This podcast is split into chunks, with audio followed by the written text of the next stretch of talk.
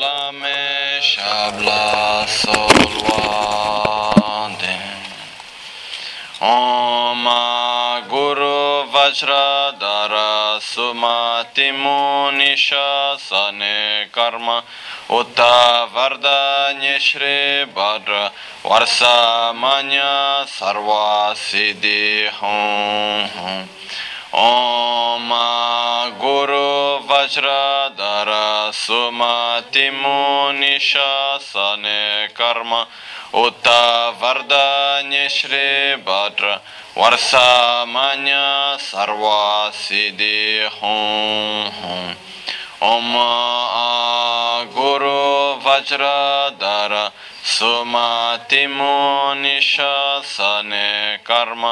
Om Guru Vajra Dara Sumati Munisha Sane Karma Uta Vardanya Shri Bhadra Varsa Manya Sarva Siddhi Hum Hum Pakyuke Kudandagi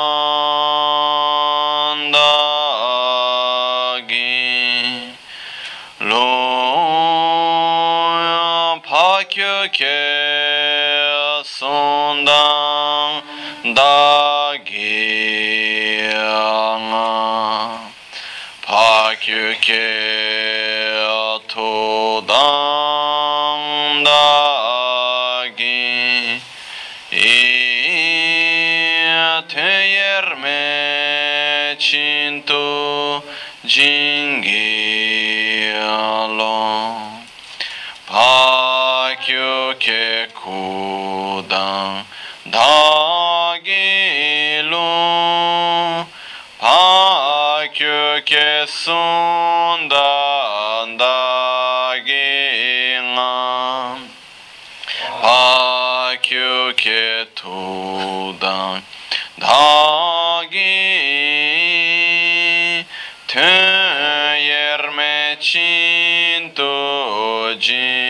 jingilo pa kyu ke kudan da gilum pa kyu ke sun dan da gina pa kyu ke tudan da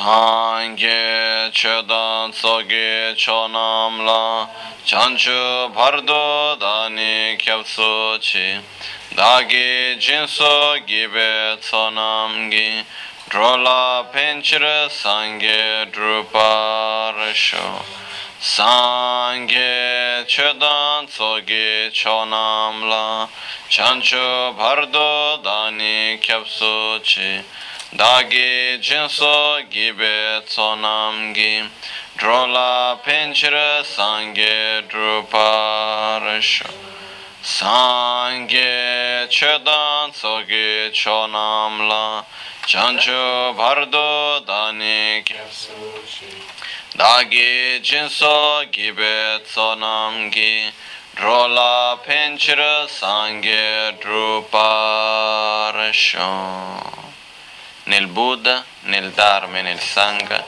prendo rifugio fino all'illuminazione con la pratica della generosità e delle altre perfezioni, possa io ottenere lo stato di Buddha per il beneficio di tutti gli esseri senzienti.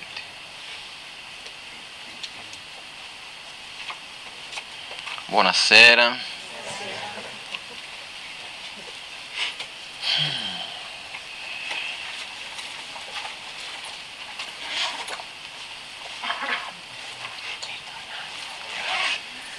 Con molto piacere che riprendiamo il corso, che ritorno, in verità sono arrivato oggi dal Brasile perché uh, sarei dovuto arrivare una settimana fa, però per il vulcano alla fine sono rimasto. E comunque uh, adesso domani magari racconto un po' più le novità del Brasile, così io non, non sono bravo a far questo, però sono mai stato, però per condividere un pochettino.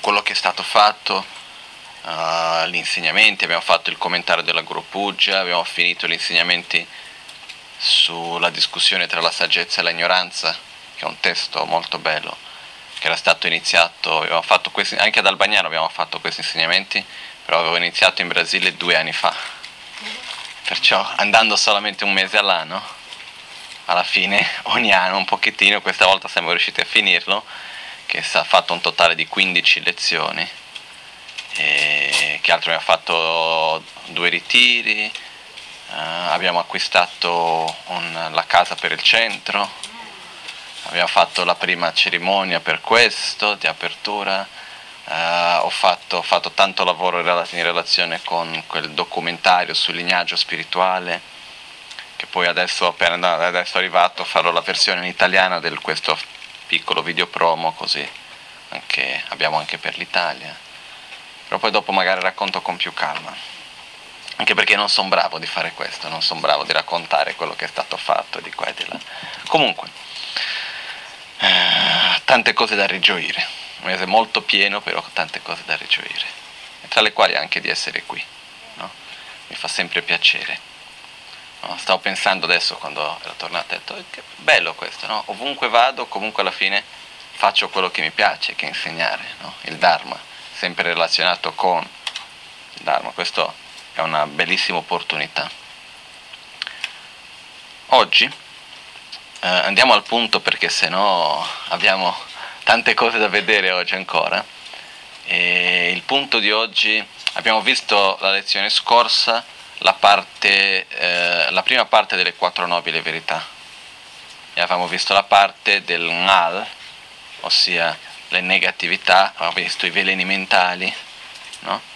e oggi invece abbiamo la parte del karma, che sarebbe l'altra parte che le, le, la sofferenza viene causata da due principali cose, che viene chiamato i veleni mentali e il karma, ossia rabbia, gelosia, invidia, arroganza, eh, che altro, ignoranza, attaccamento, desiderio e così via, e poi guidati da questi sentimenti parliamo, prendiamo delle decisioni, facciamo delle azioni fisiche e pensiamo, che sono delle azioni che facciamo, che vengono chiamate il karma.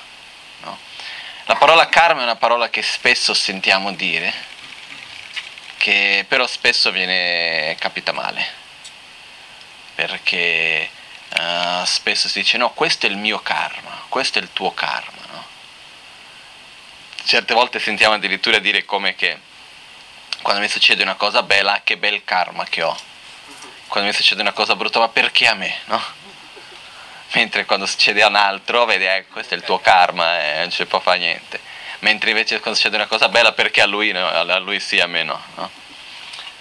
Perciò, comunque, il karma spesso viene visto e interpretato come una sorta di, come si può dire, perché adesso poi c'è l'italiano mischiato col portoghese, per questo comunque...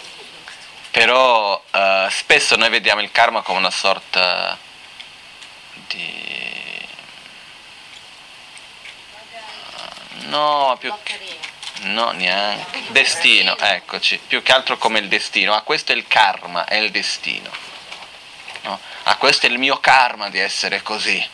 Come se fosse un qualcosa con il quale noi non c'entriamo assolutamente niente. No? Quando dicevo, no, questo è il mio karma. Come se fosse qualcosa che io non c'entro niente, qualcuno è venuto lì, ha deciso che io devo essere così, ha segnato quel karma a me. E non c'entra assolutamente questo. Questo spesso è un po' una, una rimanescenza, potremmo dire, culturale che abbiamo della visione eh, anche cristiana, io credo un pochettino che c'è questo aspetto che quello che accade a me è stato fatto da Dio, no? No in un certo modo, per questo io capisco pochissimo della tradizione cristiana, perciò non mi piace di solito parlare di qualcosa che non capisco. Però del buddismo, eh, qualcosina capisco, quello che succede è che non è un destino. Quando si parla del karma assolutamente non si intende dire destino. La parola karma letteralmente vuol dire azione. Le. In tibetano si dice le. Le vuol dire azione. Karma è sanscrito che vuol dire azione. Sono tre tipi di azione. Di solito si dice corpo, parola e mente. Ossia, cominciamo dalle azioni della mente. Ogni pensiero è un'azione tramite l'azione del pensiero, questo ci porta anche all'azione della parola. Ma noi non diciamo mai qualcosa senza pensare prima, ci deve essere anche una, un'azione del pensiero affinché ci sia l'azione della parola. E ogni azione fisica che facciamo anche a sua volta è un'azione e anche questa necessita a sua volta di un'azione del pensiero.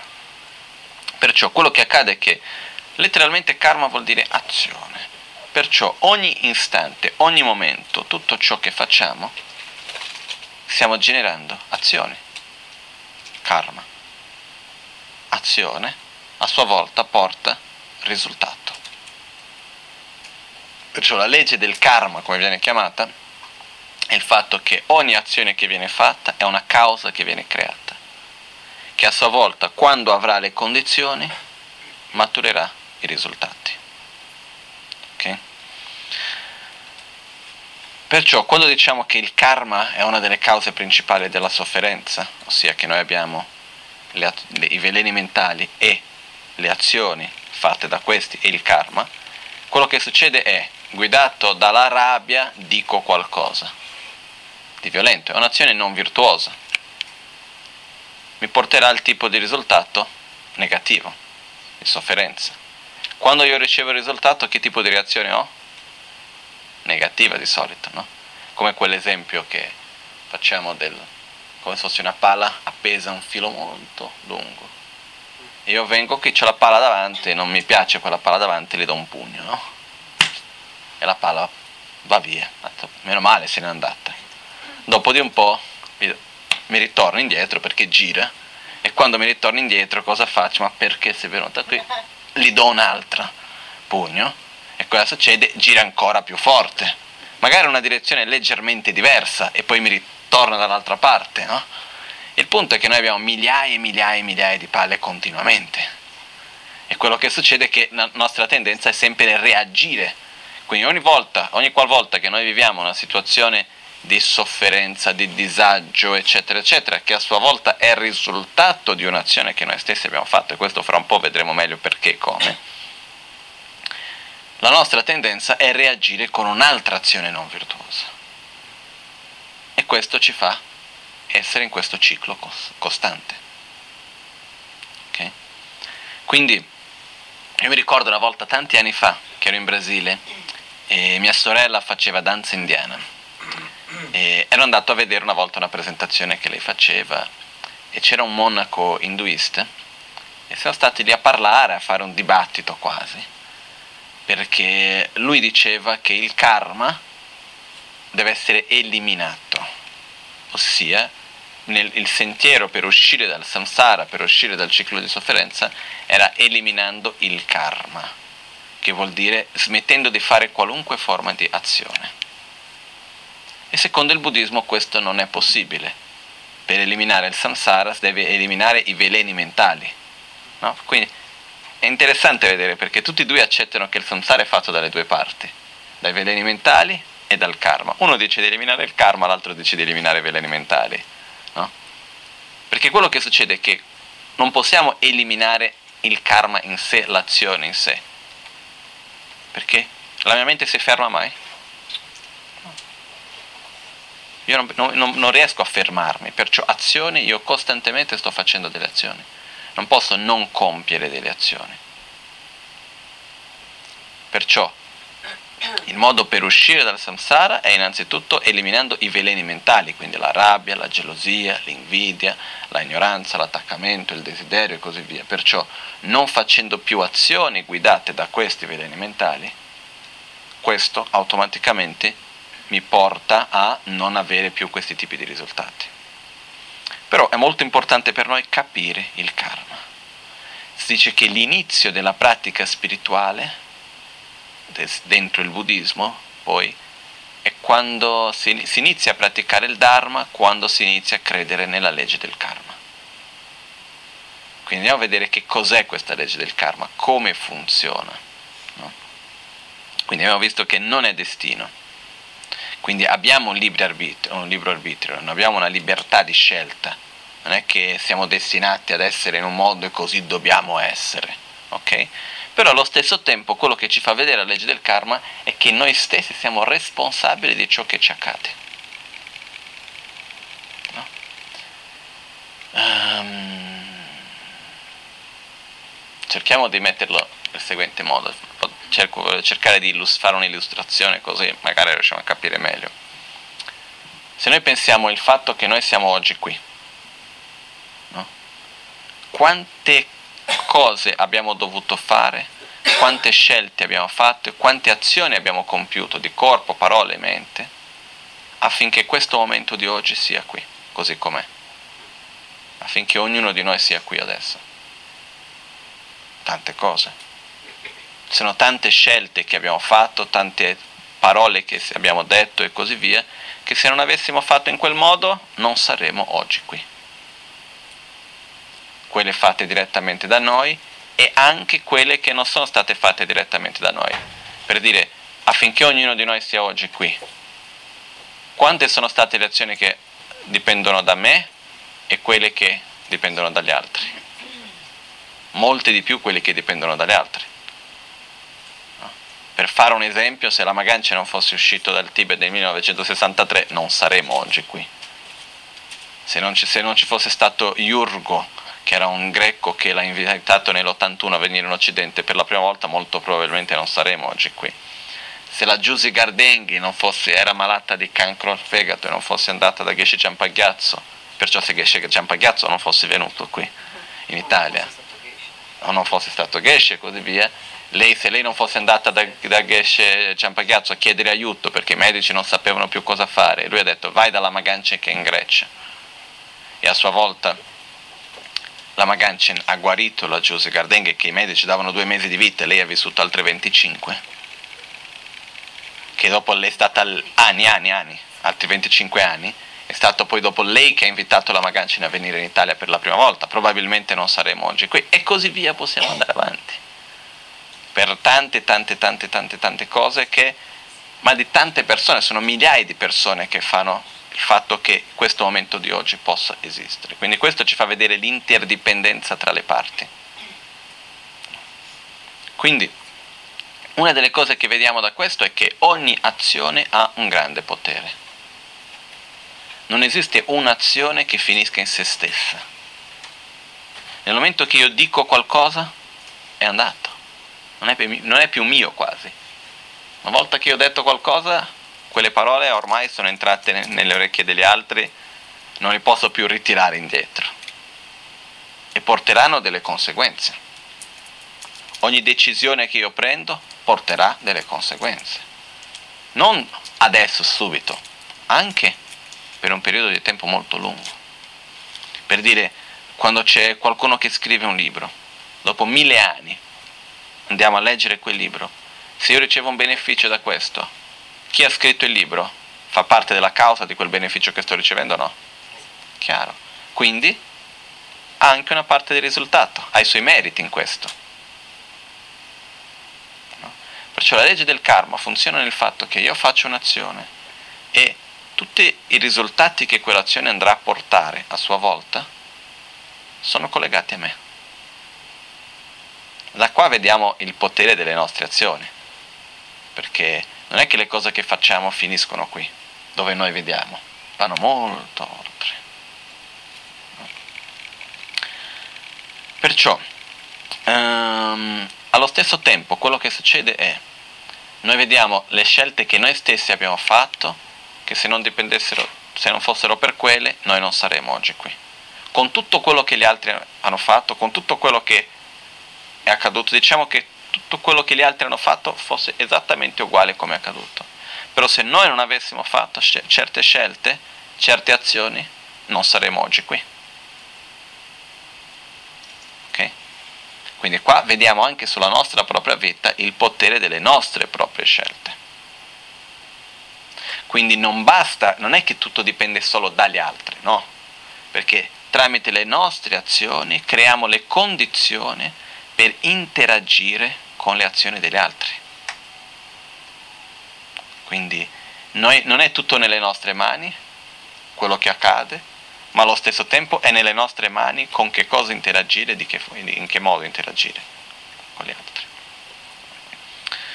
Perciò quello che accade è che ogni azione che facciamo porterà a sua volta un risultato. E quando si parla del karma ci sono due livelli per vedere questo. Potremmo dire un livello più grossolano e un livello più sottile. Il livello più grossolano non viene chiamato di karma, ma viene chiamato di interdipendenza grossolana. Okay? ed è il fatto che io dico qualcosa, è un'azione che compio, qualcuno l'ascolta, fa un effetto su quella persona, è un risultato di quello che ho detto. Quella persona a sua volta ha una reazione su quello che ho detto, no? Come mi sono ricordato, ho avuto, come si dice in italiano, un feedback un riscontro positivo che un po' di anni fa, mi sa che qualcosa come due o tre anni fa era venuta a parlare con me in Brasile una ragazzina che aveva all'epoca 12 anni, 12, mi sa 12 anni, stava cominciando ad avere problemi con droghe. E la madre segue il centro, eccetera, ha chiesto a me anche la figlia, questa ragazzina si chiama Maria, anche lei ha un grande rispetto, eccetera, ha chiesto di venire a parlare, gli ho parlato, ho spiegato diverse cose, no? ho spiegato il fatto, l'importanza di non perdere la chiarezza della mente, perché sennò dopo di un po' sempre non abbiamo più controllo di noi stessi, ho spiegato il fatto che magari in uno spinello, quanto sangue ci sia in uno spinello, anche se noi non lo vediamo, perché finché arriva nelle mani tutto quello che è dovuto accadere, poi in Brasile, penso che anche qua non sia molto diverso, però in Brasile è molto evidente. Poi era uscito all'epoca un film chiamato Troppa Gelice, un film estremamente violento parlando del traffico, io l'ho detto a lei, vede questo film, lei ha detto che l'ha visto sette volte, ed è uno dei film più violenti che io ho mai visto, però lei ha capito questo, no? e poi mai più sentito mai più sentito cosa, perché, però ero insieme con la sua madre per una situazione specifica e lei raccontava a una persona che eravamo lì ha detto guarda per esempio la mia figlia ogni volta che va in un, uh, una festa con gli amici e ci sia qualunque cosa dal fumo all'alcol lei non prende mai nulla perché dice no io non prendo nessuna sostanza che tolga la chiarezza della mente no? e quindi questo per dire è una qualcosa che io ho detto. Quella volta lì, quell'incontro, sono stati un'ora a parlare, ha fatto un effetto nella sua mente, che porta avanti negli anni. Fra 10-15 anni farà una differenza aver passato dai 14 ai 25 senza aver usato droghe e così via. Quindi tutto questo, da un certo punto di vista, è il risultato di alcune parole che ha sentito Ovviamente è il risultato anche della, del, della, propria forza interiore, è il risultato delle proprie scelte che lei ha fatto, eccetera, eccetera. Non è che quelle parole necessariamente avrebbero portato a, a quel risultato, come con tante persone non porta. Però, se, se noi facciamo la scelta giusta da nostra parte dell'azione da compiere e di interagire nel modo corretto con le altre azioni, possiamo avere certi risultati. Ma il punto che volevo portare più che altro è il fatto che io ho fatto un'azione, per me piccola, ma che ha portato un risultato e continua a portare. Perciò da parte mia diciamo che io ho una certa percentuale in quello. No? È come in una società. Se io ho delle quote della società, tutti i guadagni della società in percentuale io li ho anche, no? Però anche le perdite. È la stessa cosa per le azioni virtuose e per le azioni non virtuose. Quindi però questo è l'interdipendenza grossolana, sarebbe, non è il karma, non è veramente la legge del karma, che la legge del karma è più difficile da capire e un pochettino più profonda, però già questo è molto importante e si relaziona direttamente con il karma. Eh, poi vedremo dove rientra questo nel karma.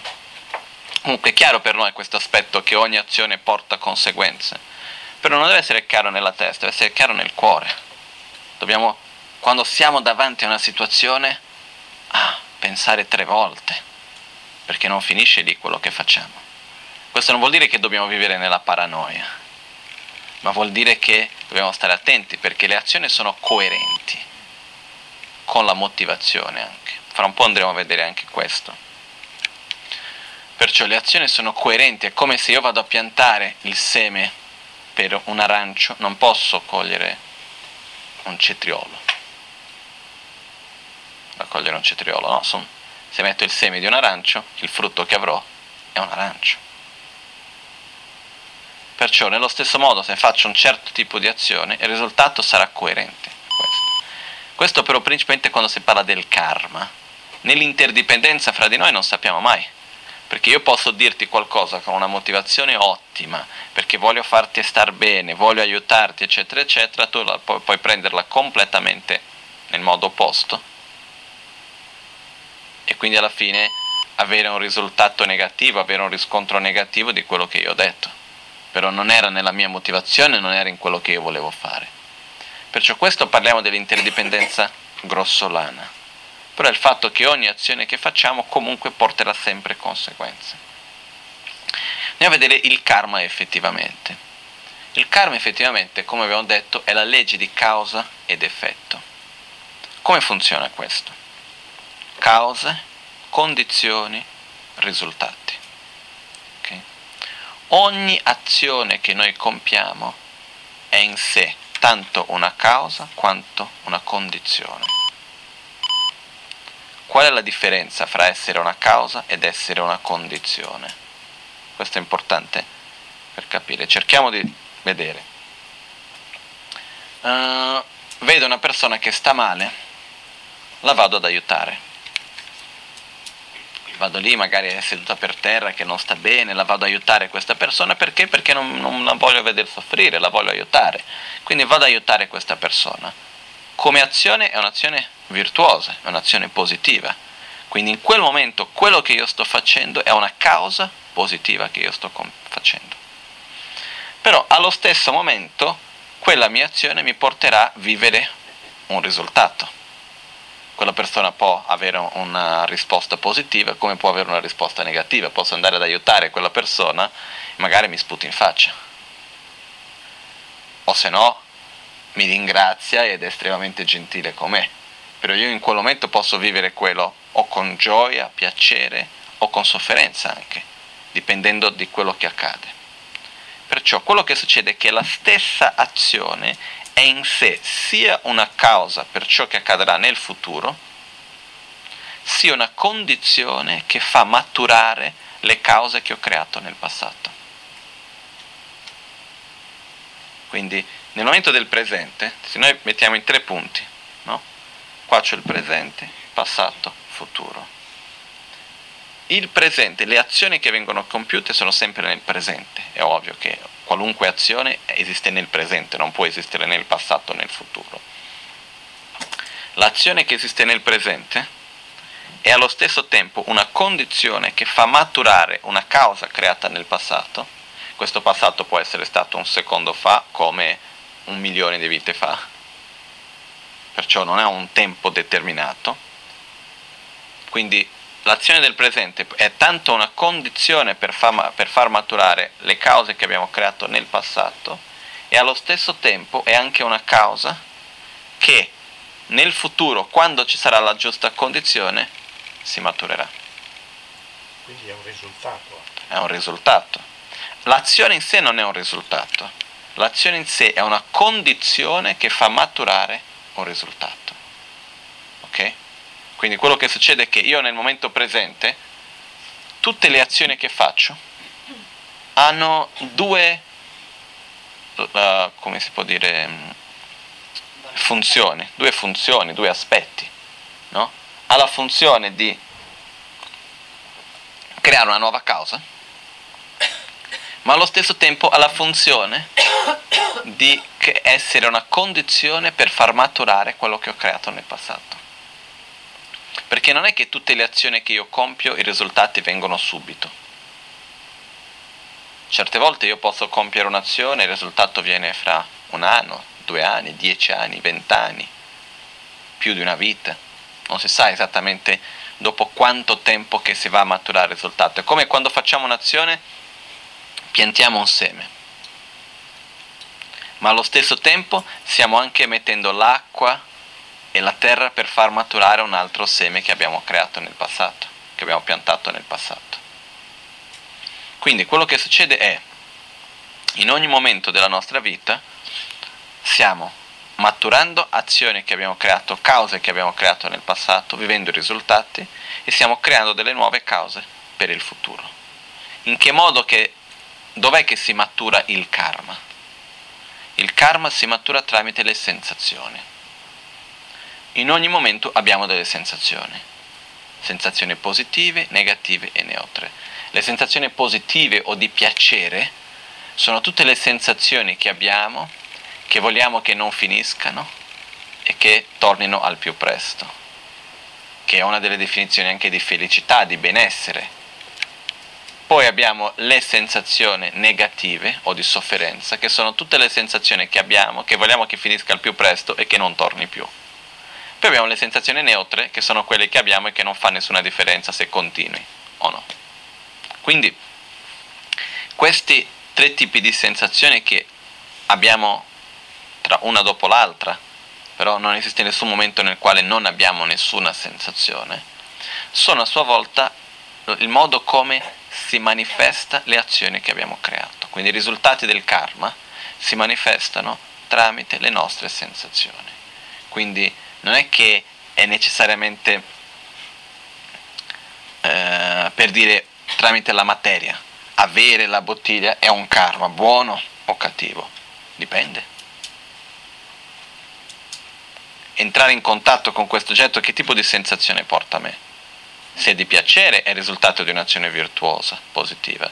Se è una sensazione di sofferenza è un risultato di un'azione non virtuosa, di un'azione violenta, negativa. Quindi ogni sensazione di sofferenza che abbiamo è a sua volta il risultato di un'azione non virtuosa che abbiamo creato nel passato, che non è necessariamente collegata a quello che sta accadendo in questo istante. So, è chiaro questo per noi. Per quello che è difficile di capire il karma certe volte, perché lavora in un piano più sottile. Non è quella cosa, ah, ho detto questo, lui mi ha risposto, quindi qua è il karma, vedi? Non è quello ho detto questa cosa, lui mi ha risposto, in quel momento la sensazione che io sto vivendo è il risultato di qualcosa che io ho creato in un altro momento che non so neanche definire quando è stato. Però allo stesso tempo sto creando una causa per il futuro. Ok? Quindi karma vuol dire azione. Ogni azione è allo stesso tempo una causa e una condizione. È una causa per un risultato che andremo a vivere nel futuro è una condizione che fa maturare la causa che abbiamo creato nel passato. Ok? Perciò, uh, sì.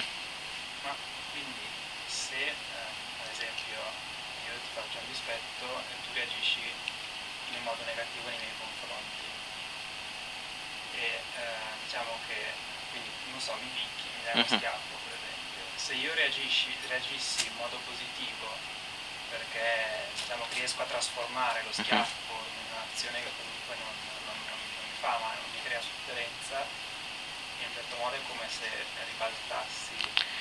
È stato quello che succede innanzi- innanzitutto è se tu fai, io ti parlo, dico qualcosa e tu a tua volta viene o chiunque sia e mi dà una risposta negativa? Quindi mi picchia, mi sputta, quello che sia. Sputtare in Asia si fa più questo, quando uno Sì, no. un dispetto a qualcuno e gli sputta in faccia. Qua. Addirittura questo si vede molto in India, no? quando uno si è arrabbiato sputta per terra a fianco.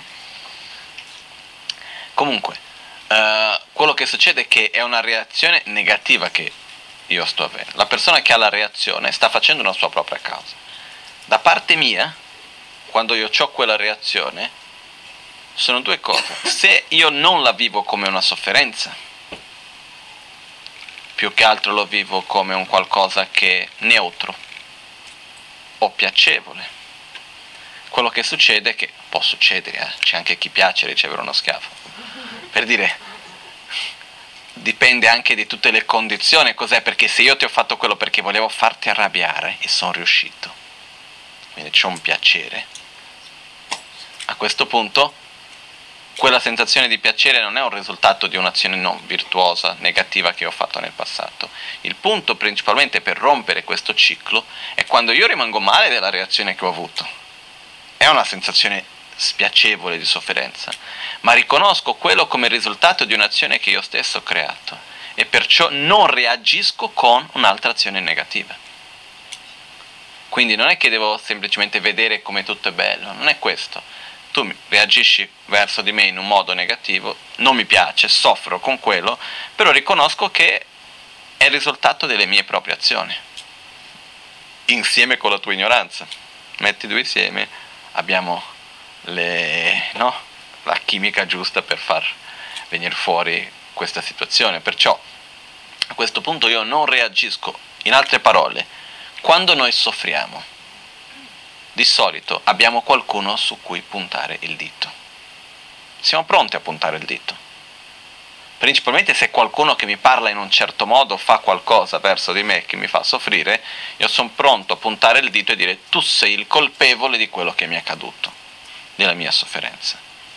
Con la consapevolezza del karma questo cade perché quello che succede è che tu non sei il colpevole per la mia sofferenza, tramite questo contatto con te che si è creata la condizione per far maturare un'azione che io stesso ho creato, dalla quale sono io responsabile, non si usa la parola colpevole, ma sono io responsabile della causa che ho creato per, ciò, per quello che sto vivendo. Perciò non vedo più te come il colpevole di quello che io vivo.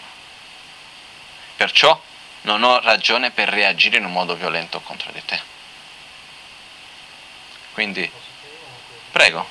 Non sempre noi siamo attori di quello che ci succede da fuori, ma Mhm. può, succedere che viviamo un'esperienza che non è provocata da noi. Sì, No, quello di sicuro. Quello che succede è che questo, Capire, quando noi viviamo... Io comunque è colpa mia, comunque per motivazioni miei, io sto vivendo questa. No, un esempio chiaro di questo è un bambino che nasce con una malattia, per esempio. Una persona che, qualunque uno di noi, che può vivere una situazione che apparentemente non ha creato nessuna ragione, non- non- per, per- ma per quale ragione io sto vivendo questa cosa? No? Le malattie che abbiamo. Ci sono delle malattie che ce la siamo chiamata, no? nel senso il modo di mangiare, il tipo di reazione che abbiamo, eccetera, eccetera. Sono altre che vengono. Eh, situazioni esterne con altre persone che noi viviamo dove noi non abbiamo fatto nessuna azione diretta per vivere quella situazione. Quello che succede è questo. Se noi guardiamo da un punto di vista di un'interdipendenza grossolana, al momento sembra che non ci sia niente. C'è comunque da dire che se io sono in quella situazione è perché le mie proprie azioni mi hanno portato ad essere lì.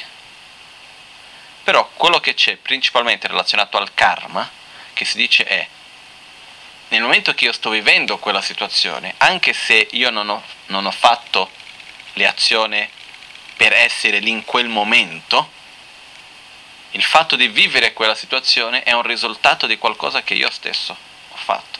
Ossia le condizioni che mi hanno portato ad essere lì non sono state fatte da me. Però il fatto di vivere quella situazione è un risultato di azioni che io stesso ho creato. Un esempio di questo è quando siamo in una situazione dove ci sono tutte le condizioni però non viviamo il risultato. No? Quante volte, quante storie non ci sono per esempio di incidenti in macchine dove quello che era seduto nel posto peggiore non gli succede nulla e quell'altro invece che era nel posto più sicuro muore o sta molto male o cose di questo genere. No? Uh, questo mi fa ricordare un amico che era un monaco chiamato Lossa Ninja e lui uh, fece una volta un incidente in, in pullman andando dalla, dall'India al Nepal. È una strada abbastanza pericolosa. Il pullman capo, è capotato e lui ha sempre avuto un sonno molto pesante e quando si è svegliato c'era un tipo sopra di lui che era già tutto successo, no? Per dire, e non si è fatto assolutamente male di nulla e non c'è neanche avuto il trauma dell'incidente del momento e nulla, no? Per dire, quello che succede è che certe volte succede che ci sono tutte le condizioni, però noi non viviamo il risultato. Perché? Perché non sono state create le cause. Perciò, affinché ci sia risultato, ci deve essere cause e condizioni. Il punto importante per noi relazionato al karma, principalmente, innanzitutto, non è semplice avere la consapevolezza della legge del karma. Non è una cosa così ovvia. Io ho già visto tante persone, anche nei monasteri e così via, che dicono di credere e di avere la consapevolezza della legge del karma, però poi dopo non mi è sembrato, non mi sembra proprio così. Vediamo il perché. Nessuno vuole soffrire. Non c'è nessuno nel mondo a cui piace soffrire. Okay? Nel momento nel quale io sono consapevole che un certo tipo di azione porta a un certo tipo di risultato, quindi sofferenza, io quel tipo di azione non la faccio. Se io continuo a fare quello, sempre trovando una scusa come facciamo di solito, anche delle azioni che noi stessi sappiamo che, che, sono sbagliate. Perché le facciamo? Perché quello ha detto, quell'altro ha fatto, perché voglio ottenere questo, per ottenere quell'altro, che ne so, ah no, è una bugia bianca di qua, è un'altra cosa di là, e perché no, sai, quello mi ha detto, quello ha fatto. No, abbiamo tutti i modi per cercare di arrivare facendo spesso delle cose che noi stessi sappiamo che non sono giuste. Nel momento che io sono consapevole che ogni azione che faccio porta un risultato a me stesso, a questo punto già penso in un modo diverso. E per arrivare a questo ci sono le quattro caratteristiche del karma che si devono conoscere, essere consa- più che conoscere, essere consapevole. Perché intellettualmente sono facili da capire. Quando si parla del karma intellettualmente non c'è nessun mistero però spesso sono le cose più semplici quelle anche più difficili. No? Io ho un problema con una cosa, perché mi sembra che ci sia un tipo di contatore morale, no? Um... In un certo modo diciamo di sì. sì Però and- and- andiamo a vedere che cosa è un'azione virtuosa e cosa è un'azione non virtuosa. Andiamo a vedere questo dopo. E questo è un punto molto sottile e anche fra un po' vediamo questo, perché se no può sembrare che c'è un aspetto molto moralista nel senso di dire no, questo si può, quello non si può, questo è giusto, quello è sbagliato. che fa tornare eh, il risultato, ma che fa um, succedere il risultato, mm-hmm. no? E, um, cos'è che fa succedere il risultato? Perché quello che fa succedere il risultato è come un'inerzia. Tu metti un seme. Sì, Quando metti l'acqua, la terra, il sole, al risultato. Quindi nello stesso modo quello che accade è che io compio un'azione.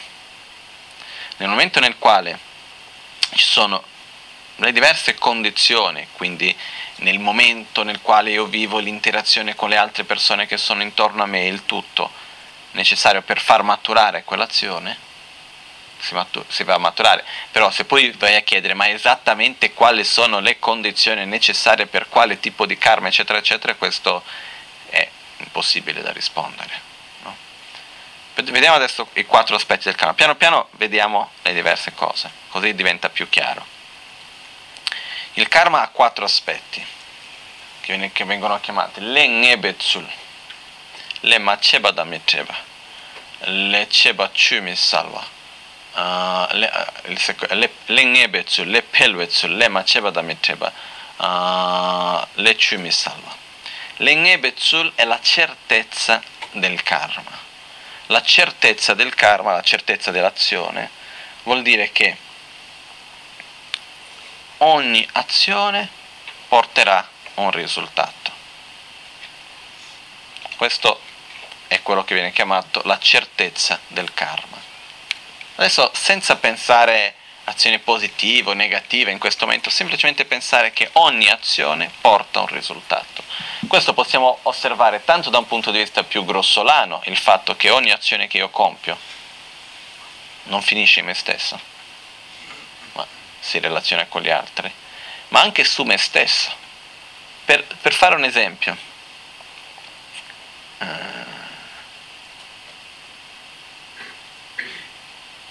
vediamo la pubblicità e ci sono, che ne so, queste ormai queste compagnie di petrolio, di energia che fanno queste pubblicità bellissime, cose bellissime della natura, no? fanno vedere queste immagini bellissime della natura e poi alla fine con una musica molto bella viene fuori il nome della società no? che distrugge la natura. Viene fuori questo in modo che vediamo una volta, due volte, tre volte, quattro volte, venti volte finché arriva un punto che vediamo, che ne so, siamo, dobbiamo mettere benzina, vediamo lì quel nome, diciamo, ah, loro curano la natura, hanno cura per la natura. Non è, è quasi che neanche concettuale quel modo come lo facciamo. Perché? Perché ci siamo detti quella cosa tante volte, con le immagini che vediamo, che dopo ci crediamo. Però ogni volta che vedo quell'immagine ha un impatto su di me e avrà un impatto sulle scelte che io farò dopo. È per questo che la pubblicità funziona. Ma non solo questo, prendiamo un esempio più, più, più facile magari anche, il fatto di dire se io vado e critico una persona una volta, la prima volta che la vado a criticare magari non è tanto facile, la seconda volta è più facile, sì, la terza? Ancora di più, la quarta quasi spontanea.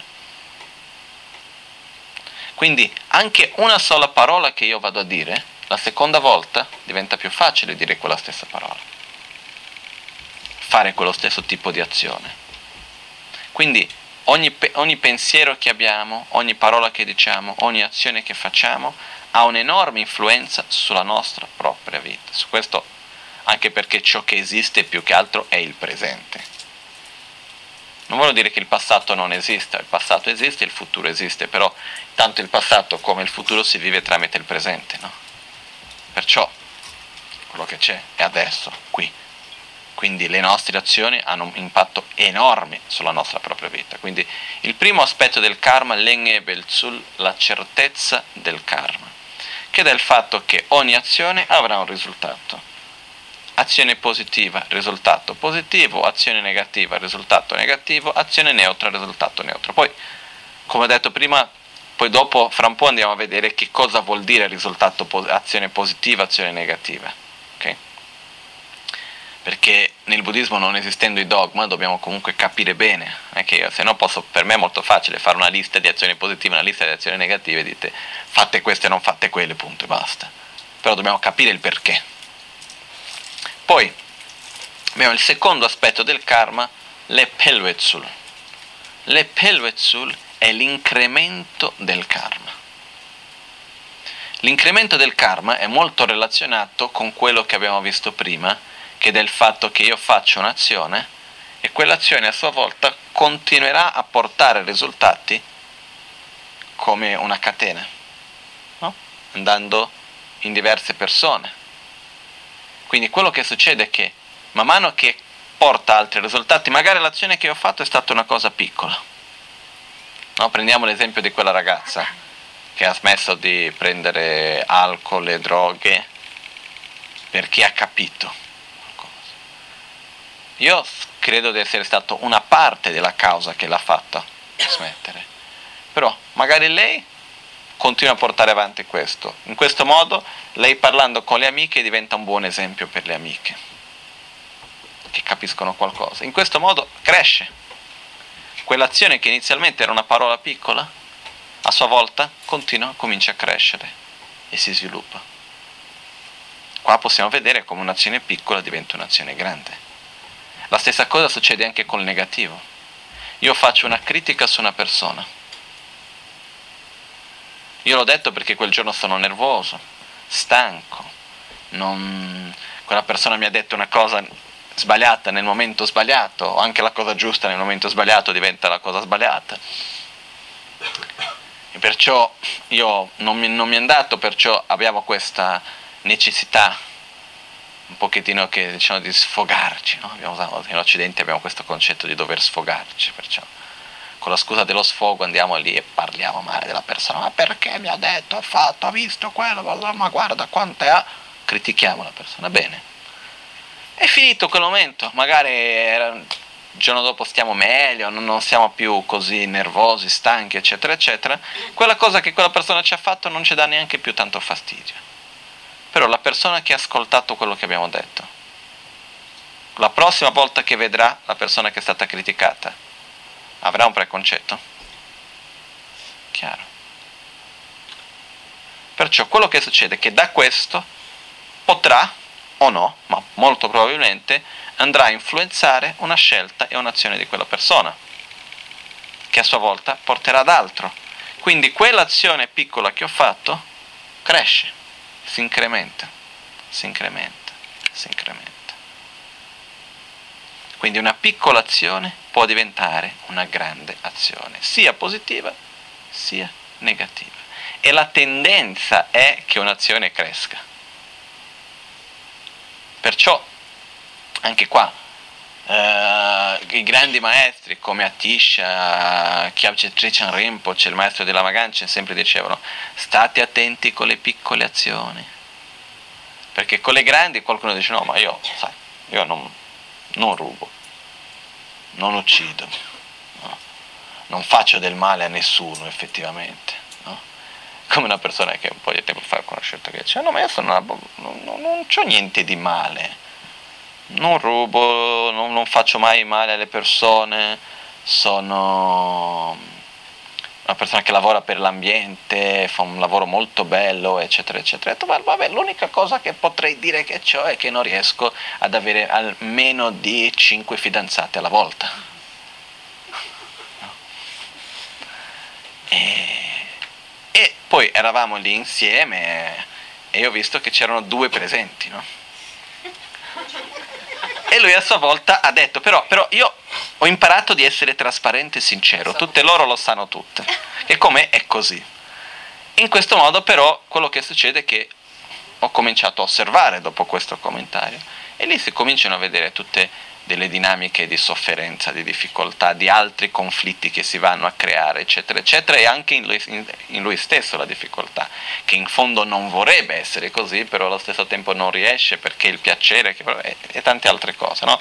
La natura del desiderio è la insoddisfazione, perciò uno si mette in quel modo e dopo è difficile di fermare.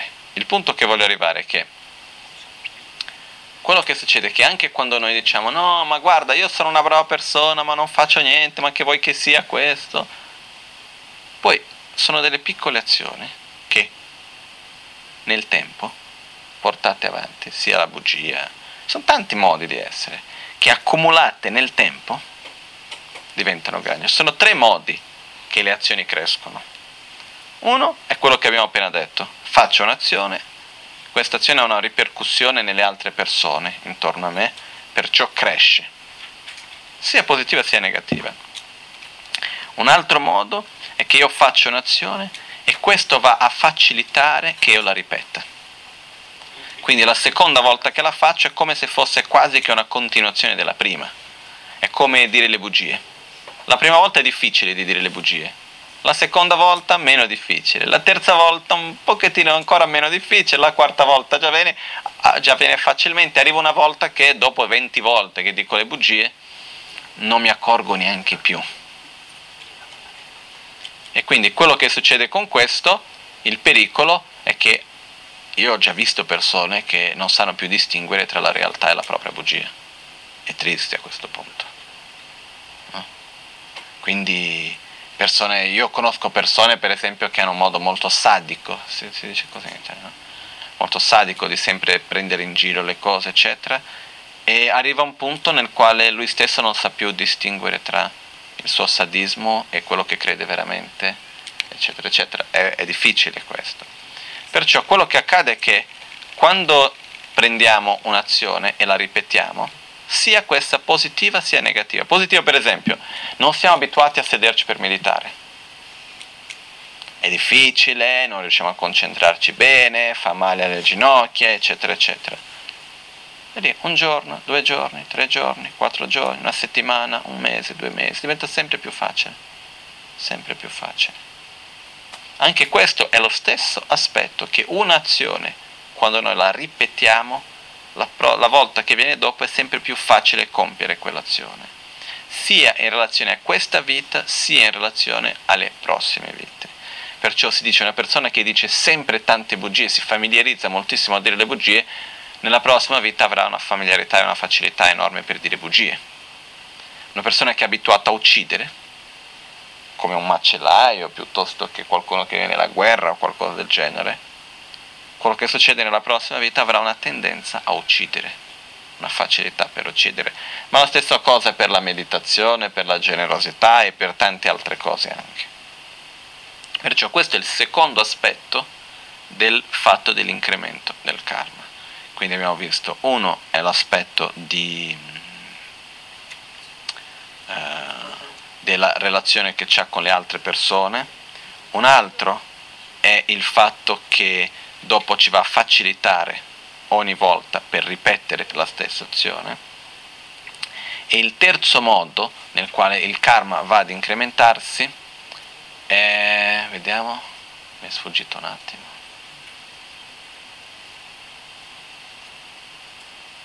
le.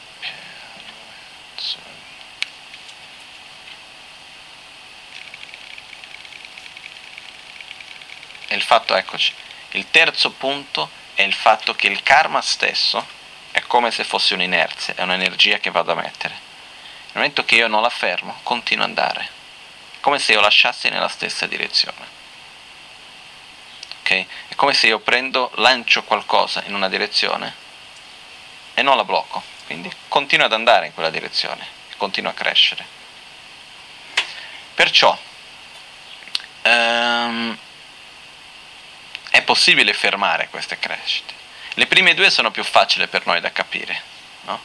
però è chiaro il fatto come un'azione porta a qualcosa di più grande. Ecco, il terzo, in verità, ci sono due aspetti, se mi sono ricordato. Uno è questo, però c'è anche l'aspetto nel quale una piccola azione fatta tante volte porta a un grande risultato. E questo è un altro fatto anche. Quindi quattro in questo punto, questo diventano quattro aspetti. In di solito si parla principalmente di quello che ho detto come il terzo, che è il fatto che il karma come un'inerzia che noi facciamo, no? però ci sono anche questi altri che fanno in modo il perché che c'è questa inerzia che cresce c'è la relazione tra le persone, quindi le azioni non sono più unicamente mie una volta che le ho compiute, c'è il rapporto che dopo diventa sempre più facile ripetere, è come un'impronta, ogni azione che facciamo è come un'impronta che mettiamo, l'impronta diventa sempre più profonda in modo che dopo è sempre più facile rimettere la mano nello stesso posto. No? È come andare con gli elefanti, che è molto bello che quando si va con gli elefanti in mezzo alla giungla, no? io in Nepal sono andato un po' di volte, è pazzesco come gli elefanti sono capaci di mettere le zampe nello stesso identico posto dove gli altri hanno messo. È, è, è pazzesco. Se vedi lì ci sono le impronte degli elefanti che sono passati prima e va nello stesso identico punto. No? Uno pensa questo animale è così grande, con quelle zampe enormi, no? Perfettamente. Quindi quello che succede è che più mettiamo le impronte, più facile è da rimettere in quello stesso punto. Poi c'è l'aspetto che piccole azioni fatte tante volte diventa un grande, una grande azione. Cosa fare? Ci sono due tipi di azioni, anche questa è un'altra distinzione, che vengono chiamate le azioni nascoste e le azioni aperte. le beba da mi beba, dice in tibetano. Perché li spiego adesso perché c'è una relazione con l'incremento del karma. Le azioni nascoste è quando noi facciamo qualcosa di non virtuoso, di sbagliato, perché poi c'è un fatto, c'è un fatto. In, nel, in fondo, in fondo, tutti noi sappiamo quando facciamo qualcosa che è giusto o sbagliato. Non c'è bisogno di nessuna regola, nessuna legge, eccetera, eccetera. Se noi siamo sinceri, veramente sinceri con noi stessi, e ci guardiamo, se togliamo tutte le maschere, ci togliamo tutte le giustificative del perché ho fatto, eccetera, eccetera, e guardiamo dentro di noi, sappiamo se quell'azione è giusta o sbagliata. Quindi quello che accade è che quando facciamo un'azione che è negativa e noi la nascondiamo, viene chiamata un'azione nascosta. In che modo che noi la nascondiamo? Non raccontando agli altri, cercando di fare in modo che gli altri non vedano quello che abbiamo fatto, eh, cercando in certe volte anche di nascondere di noi stessi. Con mille giustificative cerchiamo di nascondere anche da noi stessi quello che abbiamo fatto. Questo fa in modo che l'azione continui a, cres- a crescere. Mentre invece se noi facciamo una, un'azione non nascosta, un'azione aperta, è la miglior cosa, ossia ho fatto un'azione non virtuosa, succede a tutti, la riconosco e dico no, questo è sbagliato. E a questo punto mi apro come minimo con me stesso. Riconosco invece di darmi mille giustificative, riconosco che ho fatto uno sbaglio, ho fatto un'azione che non avrei dovuto fare. Ma poi l'ideale è aprire a qualcun altro, non tenere questo nascosto. È chiaro che non posso andare in giro a tutti dicendo sai che ho fatto questo, ho pensato quell'altro. Non funziona neanche questo. Però è un pochettino il concetto della confessione, però è diverso. E qua un'altra volta ripeto, io conosco pochissimo della tradizione cristiana perciò, e della Chiesa cattolica, perciò non posso dire molto. No? Però di quello che io ho capito esiste la tradizione della confessione, uno si va a confessare e a sua volta, a nome di Dio, i peccati vengono assolti. Giusto o sbagliato? Così. Quello che succede nel buddismo, la confessione esiste. Per esempio nei monasteri ogni 15 giorni viene fatta la confessione. All'epoca di Buddha ognuno andava lì e diceva quello che aveva fatto apertamente. Però non c'è il concetto di, di assolvere dai peccati, questo non esiste. Quindi quello che succede è che è un modo per non tener nascosti le azioni che ho compiuto e questo mi aiuta innanzitutto a non ripeterle più, ma poi fa in modo anche affinché il karma non cresca. È un, è un miglior modo di bloccarlo. Perciò quello che io sempre dico, che secondo me è, è buono, è di cercare di avere almeno una persona minima, possibilmente anche con una in più, con cui ci possiamo aprire e dire sai che ho fatto questo, sai che ho pensato quell'altro non come un modo per dire non, noi non, cerc- non abbiamo bisogno di nessuna risposta dall'altra persona. Non è per dire, ah sai che ho fatto questo, vabbè, ma che vuoi che sia, guarda cosa ti è accaduto. No, non è quello. Non è che devi cercare un conforto per quello che abbiamo fatto, semplicemente è un modo nel quale noi ci apriamo e ci facciamo vedere, potremmo dire nudi, in trasparenza, senza niente da nascondere quello che siamo. No, come Atisha quando andava in India, in Tibet nel viaggio, ogni tanto fermava tutta la caravana che c'era per viaggiare e a voce alta raccontava i voti che non aveva mantenuto bene. Ed erano cose minuscole. E tutti dopo di un po' dicevano, ma non capiamo, ma cosa vuoi che sia? Queste sono scemenze, ma perché ci deve fermare tutta la carovana ogni volta per dire quello che hai pensato, quello che hai fatto? Ma non c'è bisogno di fare in questo modo. E lui eccetera. E lui diceva, ogni piccola azione nascosta cresce. Perciò io appena faccio, già la, la racconto a tutti. Noi non siamo a mille anni fa in mezzo al Tibet, siamo in tempi diversi, perciò non è che andiamo in giro a dire, ah sai che ho pensato questo di te? Non funziona, i risultati non saranno positivi, tanto positivi, perciò però cercare di non nascondere le azioni per esempio, addirittura in relazione con i voti monastici, c'è il fatto che c'è un'enorme differenza tra rompere un voto di forma nascosta e di forma aperta. C'è, per esempio nei monasteri quando uno rompe un voto di forma aperta ha il diritto di riprendere e ritornare al monastero, se lo fa di forma nascosta no. Non è che devi prima annunciare guarda che sto per rompere il voto, non è quello, ma il fatto di dopo aver fatto lo sbaglio uno va dal proprio maestro spirituale, da qualcuno e dice guarda che ho fatto questo. E questo, ripeto, non vuol dire che in questo modo io vengo assolto da tutto il karma che ho fatto, non è quello, ma è il modo che c'è per fermare questa crescita. Quindi, come minimo, è il fatto per noi una volta ogni giorno, la miglior cosa è ogni giorno, ogni settimana, dai, come minimo. Però già ci siamo dimenticati quello che abbiamo fatto in una settimana, no? Però ogni, set- ogni giorno, possibilmente alla fine, dire cosa ho fatto oggi?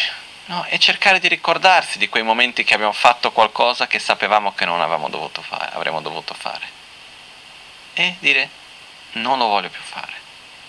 E fra un po' andiamo a vedere quali sono gli aspetti di questa purificazione che dobbiamo fare, ma come minimo riconoscere e metterlo in modo aperto. È un po' come Geshe Ben Kungyal, che era un grande maestro in Tibet Geshe Ben Kungyal era stato un po', come si può dire, un gangster tibetano, un po' un mafioso uh, della regione del Kham, che andava nelle case delle persone a rubare, eccetera, eccetera.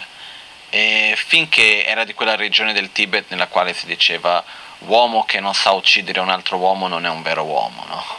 Sono molto e, no, per dire, siamo stati in questa regione l'anno scorso che poi hanno molta fede, hanno molta molta fede e c'era la guerra dei, dei, dei, dei mushroom, dei, funghi, la guerra dei funghi. Perché? La loro eh, sussistenza è basata sui funghi che vengono esportati in Giappone. Quindi cosa succede? Succede che un villaggio ha invaso il territorio dell'altro villaggio, dove vanno a prendere i funghi nelle foreste, nei boschi e uno diceva che è invaso, l'altro diceva che non è invaso, ah, 15 morti. Perché sono così, eh? Loro cominciano a discutere, dopo di un po' c'è già il coltello, la pistola. Sono, a me mi, mi, ricorda un pochettino anche quelle, quei mafiosi che ci sono magari al sud con molta fede che, che portano il santo e tutto, no? E poi al nord del Brasile è uguale anche così.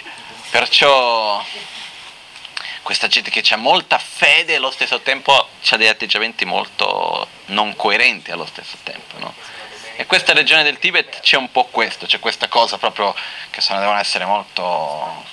Sì, ma c'è questa cosa, uomo che per essere un vero uomo, poi c'è questa cosa della non poter... Se, che, che è uguale al nord del Brasile, uguale, uguale. Se qualcuno ha ucciso mio padre, io devo uccidere lui è così, c'è questo senso della vendetta, eccetera, eccetera, la regione del Kham. Come da un, un paradosso da questa regione che sono venuti più grandi maestri nel Tibet anche.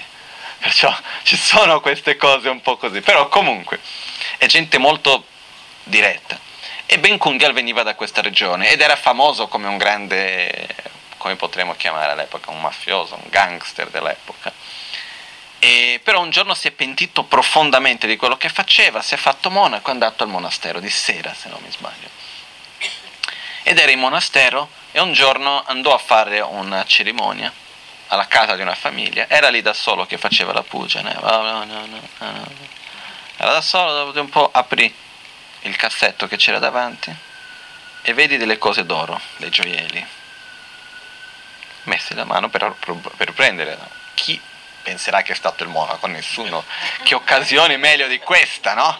Per farlo. Ha messo la mano per rubare, ha preso in mano i gioielli e dopo di un po' ha detto ma che sto facendo? Ho scelto di non fare più questo tipo di vita, questo stile di vita. Riconosco che è qualcosa che fa male a me stesso e agli altri, non posso fare questo. Cosa avremmo fatto noi probabilmente? Ho detto, vabbè, un'ultima volta non fa niente. O se no avremmo detto, tanto è una famiglia ricca, che vuoi che sia, due gioielli, no? A me fa una, una parte di questo offrirò in beneficenza, no? Uh, o se no avremmo detto, vabbè, no, no, no, non fa niente, rimette dietro, nessuno ha visto niente, continua. Lui invece no, prese i gioielli, ha alzato la mano, preso l'altra mano e ha cominciato a gridare c'è un ladro nella casa, c'è un ladro nella casa, Ben Kungen sta rubando. Sono venuti tutti i familiari, hanno trovato dov'è il ladro, lui faceva vedere è qua il ladro, vedete? No? E ha detto questo è pazzo. No? Lui cosa ha fatto? Allo stesso tempo è riuscito a eliminare la mente del furto, ma anche la mente dell'arroganza del monaco. Bravo. Perché c'era quella mente, no, io così faccio la mia bella figura.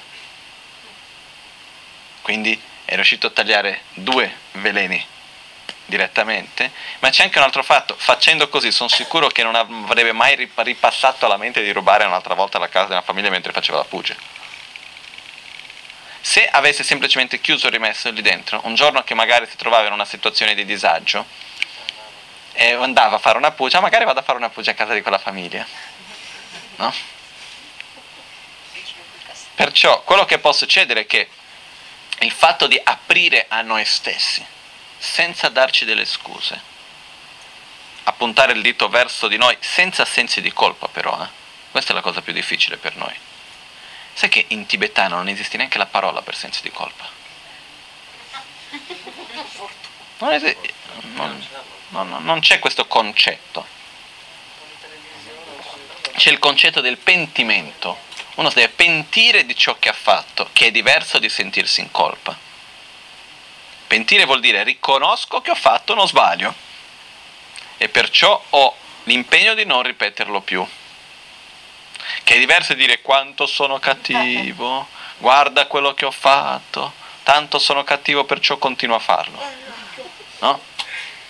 Questo è un concetto che dentro il buddismo non esiste.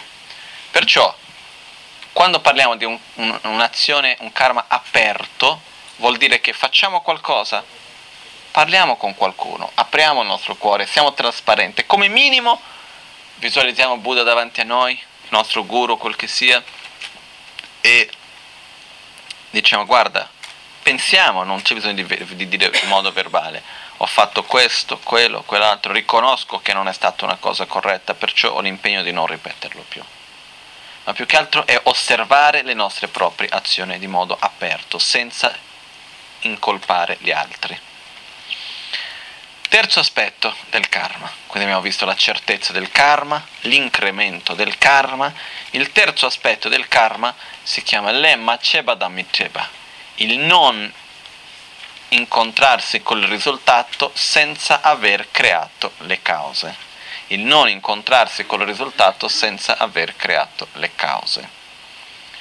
Cosa vuol dire questo, il non incontrarsi col risultato senza aver creato le cause? quando io vivo qualcosa, quante volte che non vediamo e diciamo ma perché questa cosa a me, cosa ho fatto per essere qui? Io non ho fatto niente, è un'ingiustizia quello che io sto vivendo.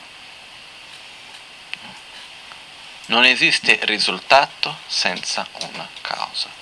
Perciò quello che io sto vivendo è il risultato di azione che io stesso ho compiuto. Nello stesso modo che ogni azione porterà un risultato, ogni risultato è frutto di un'azione. Quindi l'azione viene fatta da me stessa. Io non posso prendere addosso a me il karma di nessuno, come nessuno può prendere il mio karma. Questo è un altro punto importante, eh? perché spesso sentiamo dire no, sono andato lì, ho preso il suo karma. Quante volte che non ho sentito dire no, sai, sono stato molto vicino a quella persona, ho preso un po' del suo karma per questo che adesso mi trovo così. Non si può. Se fosse possibile prendere il karma di qualcuno, ci assicuro che i bodhisattva, i Buddha avrebbero già preso il nostro karma tanto tempo fa. Ma questo non è possibile. Quello che è possibile è che io mi avvicino a una persona e quindi che le condizioni vanno a far maturare un karma che anch'io ho. Questo è diverso, però non posso prendere il karma dell'altro, uno dell'altro, questo non è possibile. Um, è possibile prendere il dolore dell'altro. C'è la storia, c'è la storia di Milarepa, che Milarepa alla fine della sua vita era molto malato. Milarepa è stato uno dei più grandi meditatori, esiste anche il libro in italiano, La vita di Milarepa, quindi chi non l'ha letto è un bellissimo libro da leggere. E... Della editora Delphi, Adelphi, Milarepa. E comunque alla fine della vita di Milarepa c'era questo Geshe, che è un, erudito di filosofia, che stava sempre lì a, a competere con Milarepa, in tutti i modi. No? Finché alla fine, uh, mi ricordo, c'è stato un momento nel quale ha, ha detto, ah, fammi vedere i tuoi poteri, qualcosa del genere. Milarepa ha detto, guarda, io sono malato, se tu non potresti neanche avere, sperimentare neanche un decimo del dolore che ho che non saresti capace di sostenere. No? L'arepa si dimostrava molto naturale, normale in questo modo. E questo Geshe, ah, quindi a questo punto passi questi dolori a me se tu sei veramente capace. Cioè, adesso non mi ricordo dettagliatamente la storia. Lo so che Milarepa si è rifiutato. Poi fino a un certo punto lui ha detto no, no, lo voglio, lo voglio, no, lo faccio. Ha detto vabbè, per un istante una parte di queste te li passerò. Lui come se passasse una parte di questo suo dolore a questo Geshe che si mise per terra a piangere, chiedendo no, per favore, non lo fare più. No? E quindi quello che si dice che si può, esistono me, mezzi anche tramite mezzi di guarigione, cose di questo genere, nella quale il dolore, le malattie, ci sono forme di guarigione nella quale è possibile anche aiutare a guarire la malattia di un altro, anche tramite il Tonlen, diversi modi ci sono però questo non vuol dire prendere e togliere il karma di una persona e prendere addosso a se stesso. Okay? Adesso questo è un altro argomento molto delicato e, con, è molto difficile di dire dove inizia, dove finisce, perciò non, non, ci mettiamo in testa, ah, ho preso la malattia dell'altro, me la sto dando, no, non ci facciamo queste cose, ma più che altro se noi nelle storie dei grandi maestri si racconta di cose di questo genere, però il karma non me lo posso prendere di nessuno e non posso dare il mio karma a nessuno. Questo non è possibile. No? È possibile condividere il karma positivo di qualcuno, però. Per esempio, una persona che um,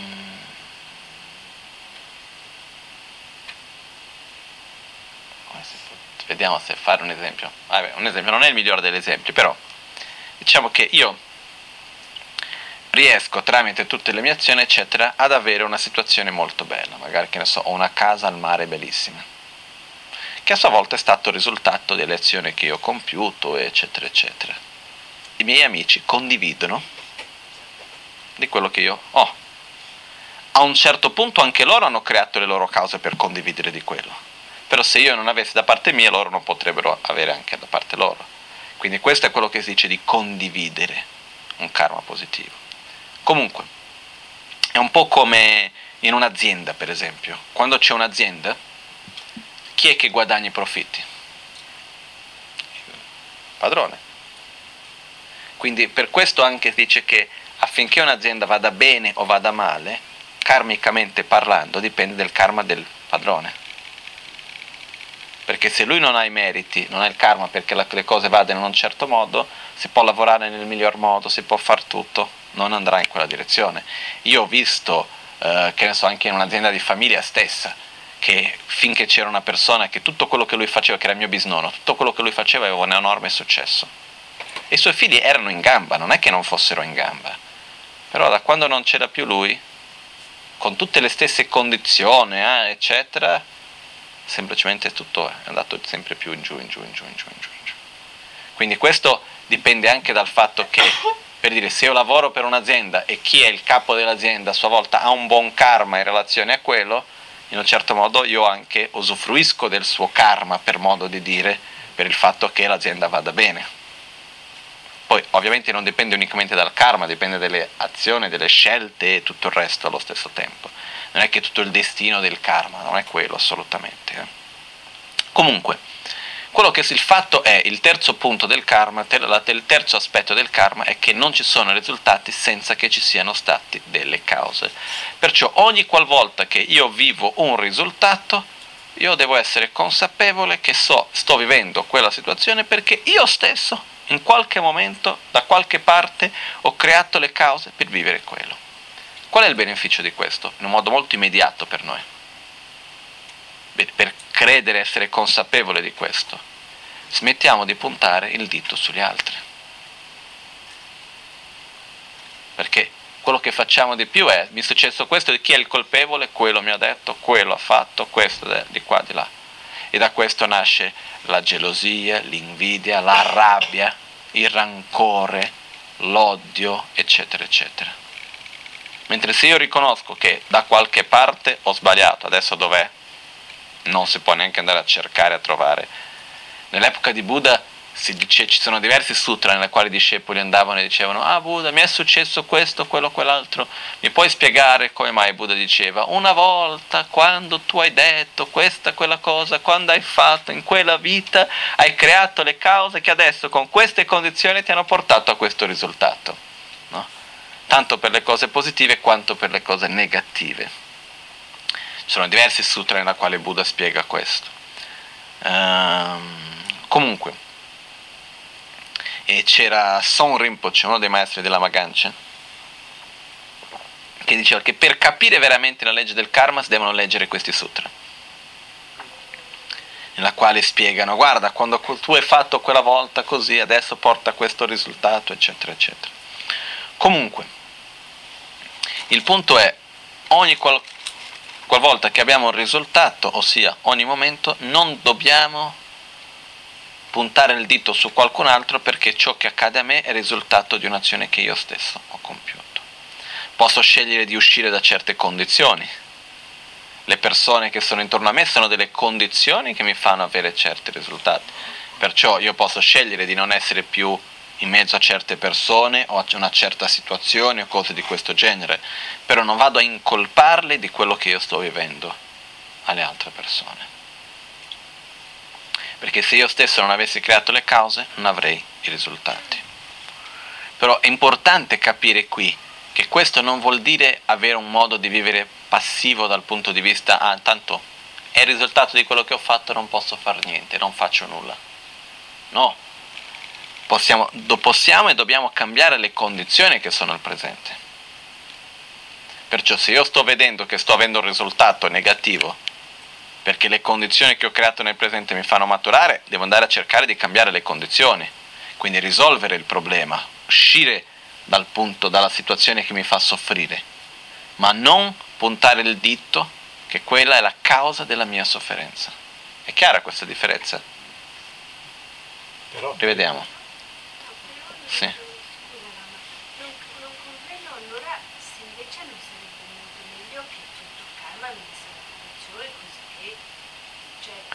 appena compiuto, dice no? No, cioè se eh, mi accorgo che c'è qualche cosa che non funziona oppure che si ripete un certo schema e per cui sarebbe da dire, vabbè, cambio le condizioni del futuro.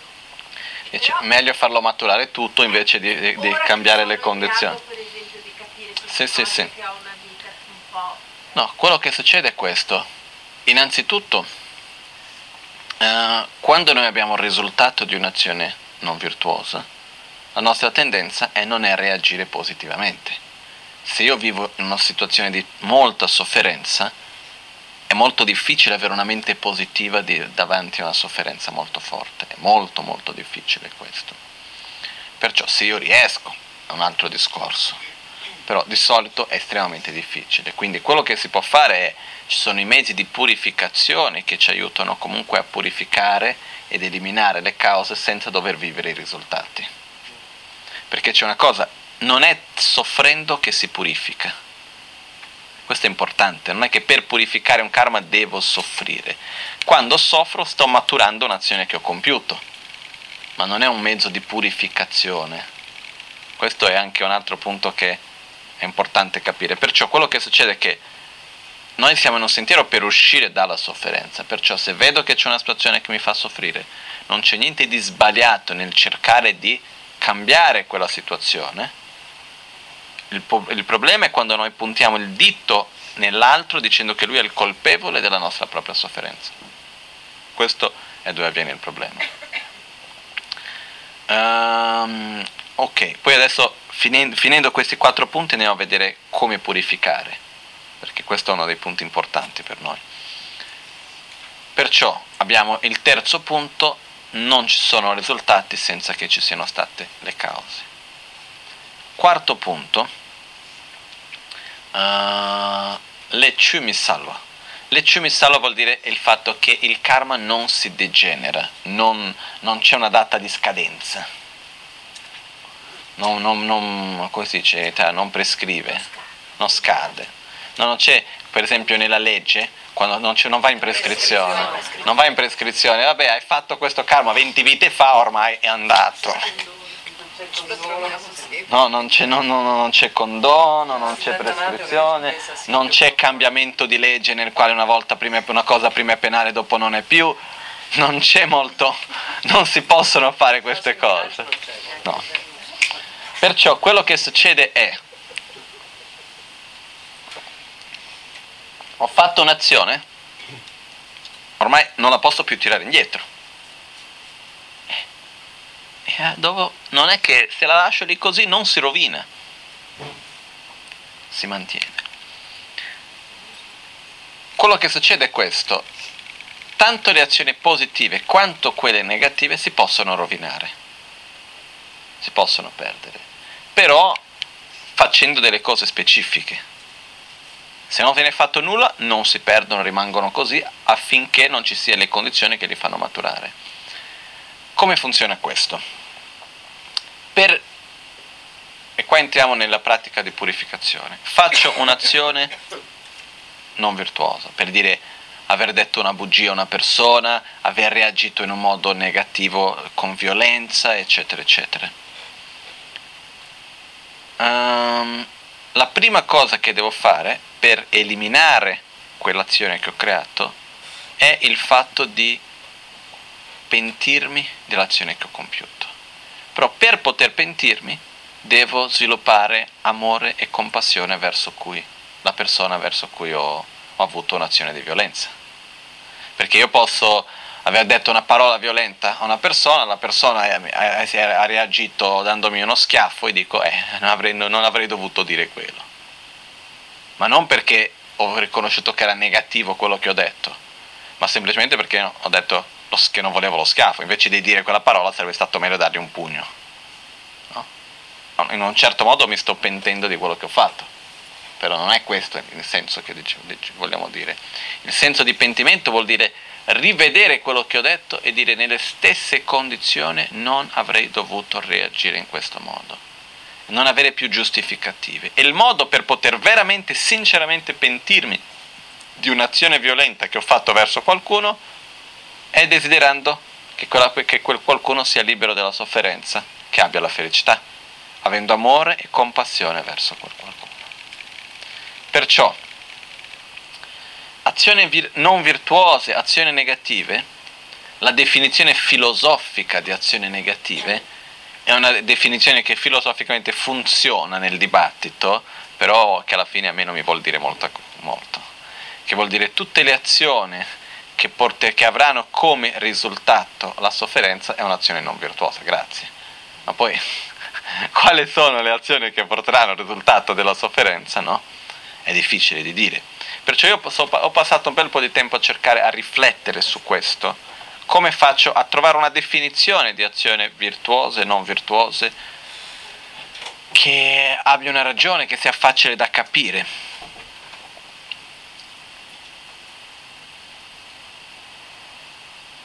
E io penso che in un modo un po' generalizzato ci possiamo trovare magari qualche eccezione, ok? Però in un modo generalizzato io direi che qualunque azione che venga fatta, questo è corretto, però magari ci può essere qualcos'altro che non rientra in questa definizione che sia anche un'azione non virtuosa, però a principio qualunque azione che venga fatta con l'intenzione di generare sofferenza nell'altro, è un'azione non virtuosa.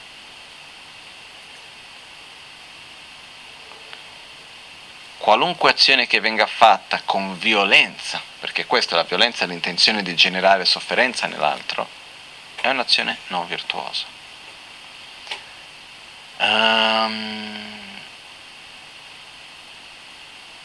però c'è anche questo fatto di dire esiste una, una qualità che viene a dire la coscienziosità che ha la capacità di essere sinceri e rispettare ciò che profondamente dentro di noi sappiamo che è giusto e sbagliato.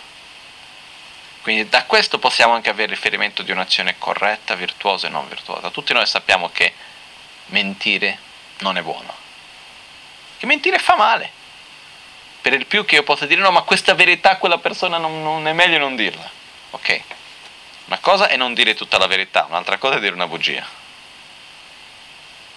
Certe volte effettivamente certe persone non sono pronte per sentire quella cosa in quel momento Perciò anche la cosa giusta detta nel momento sbagliato è sbagliata.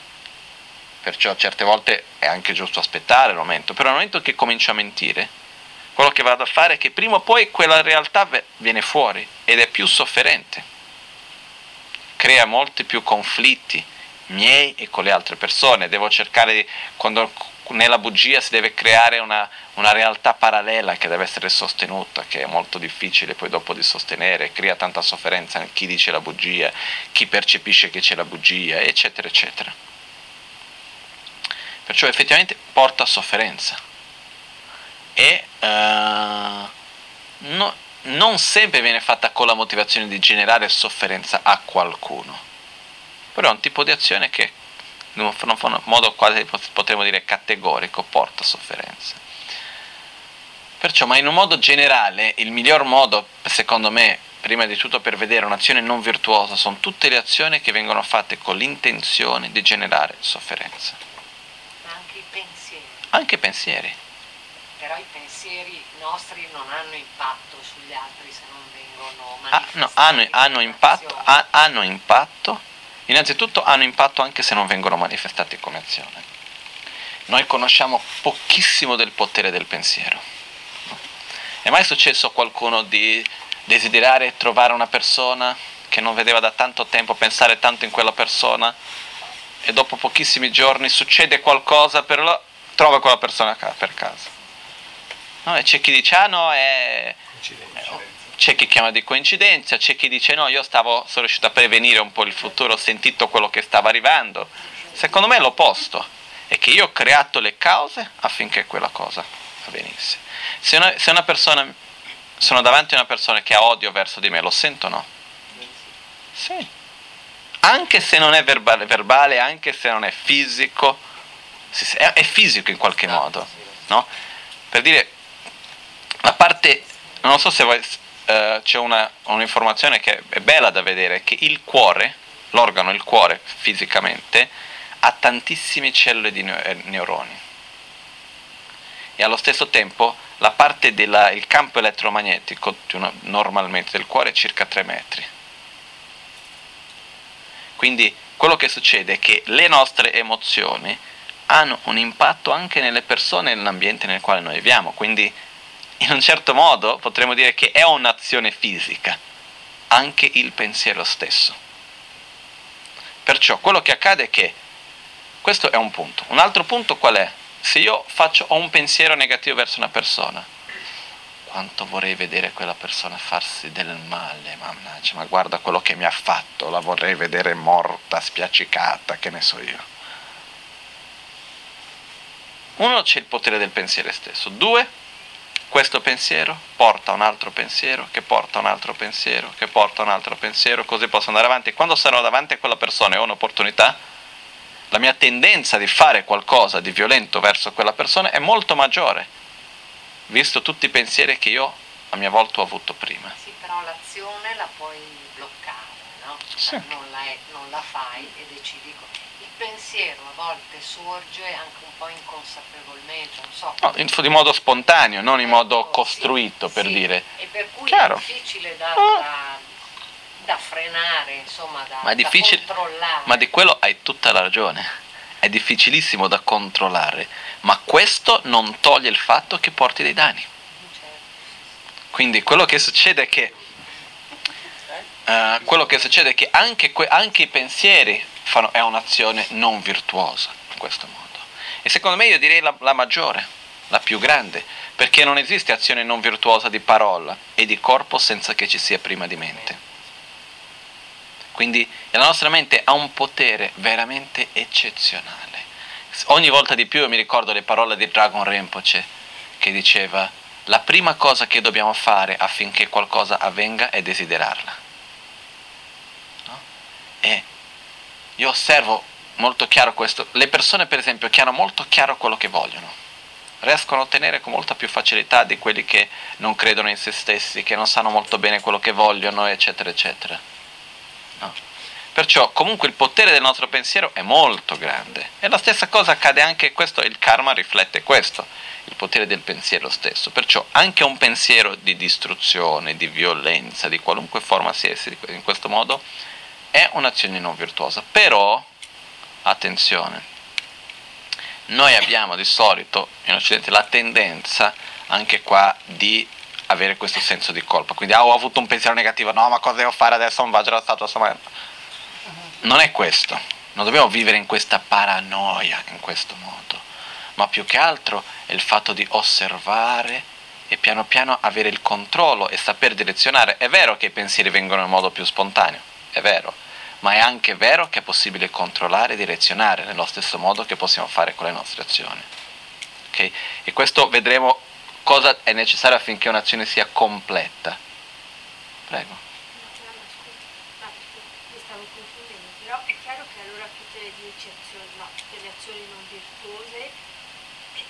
però se la motivazione, voglio dire, uno eh, deve sopprimere il proprio cane perché sta sì. malissimo, oppure il ladro che ruba ma solo perché ha fame non è che Chiaro, ho capito. male, quello Questo non sarebbe un'azione negativa. Vorrebbe che anche il marito della moglie che viene a letto con lui fosse felice, che so, tutto quanto, no, tutto quanto. Sì, sì, sì.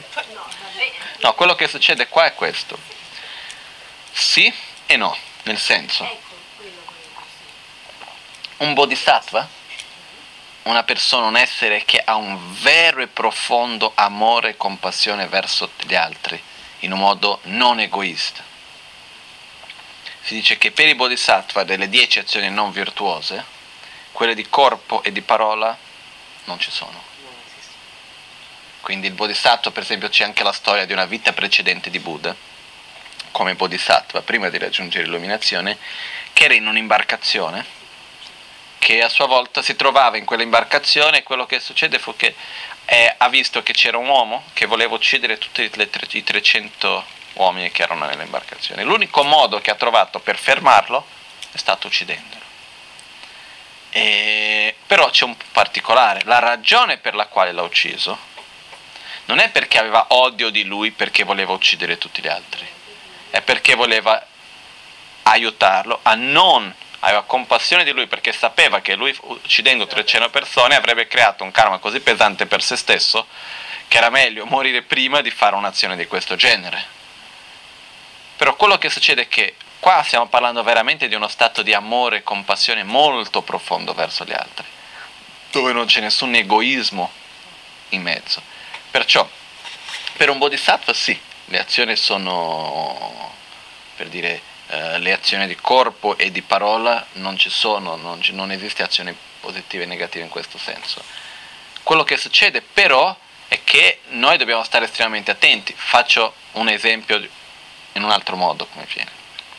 Ok, ok, facciamo una cosa. Per capire questo spieghiamo un'altra cosa prima. Affinché un'azione sia completa richiede quattro parti, quattro punti. Prima di tutto devo avere la motivazione di farla per dire voglio uccidere. Che ne so, voglio uccidere un, come si dice, un cerbiatto, piuttosto che, che dei vicini d'Albagnano che vanno a caccia dei, dei cinghiali. Che ne so, vado perché voglio uccidere un cinghiale. Quindi ho la motivazione di uccidere il cinghiale. Prendo l'arma, vado alla caccia del cinghiale. Vedo qualcosa che si sta muovendo, sparo uccido il cinghiale. Ce l'ho fatta. Rigioisco dell'azione. Quindi motivazione, azione, compiere l'azione, rigioire di aver compiuto l'azione. Questa è un'azione completa. Ok? Cosa succede se io vado? 4. Motivazione, azione, compiere l'azione, perché io posso sparare e non ucciderlo. Quindi ho fatto l'azione. Sì, poi c'è il compimento e il, uh, il rigioire dell'azione. Per dire, io vorrei che tu avessi una visione diversa della realtà di quella che ho io. Quindi comincio a dirti una cosa diversa dei fatti, di come sono. Tu hai creduto in quello che ho detto? Ce l'ho fatta. È un'azione completa. Uh, voglio fregarti in qualche modo. Perché? Perché voglio guadagnare di più. La motivazione c'è, comincio a dirti, comincio a fare, riesco alla fine, non ti accorgi neanche, ce l'ho fatta, rigioisco. Però prendiamo il primo esempio. Vado perché voglio uccidere il cinghiale. Vado a caccia, vedo la cosa che si muove, sparo. Vado a vedere, era un bambino. Che succede? Il karma di uccidere il cinghiale non c'è stato c'è stata la motivazione di uccidere un cinghiale, c'è stata l'azione per uccidere un cinghiale, però alla fine ho ucciso un bambino. Però non rigioisco di aver ucciso un bambino, non ho avuto la motivazione per, di uccidere un bambino e non ho fatto l'azione per uccidere un bambino, però l'ho ucciso.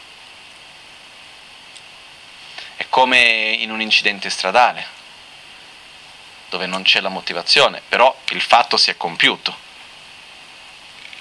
come si pone? Co- cosa succede in questo caso? L'azione esiste di aver ucciso. Se qualcuno mi chiede, ho o non ho ucciso il bambino? Sì.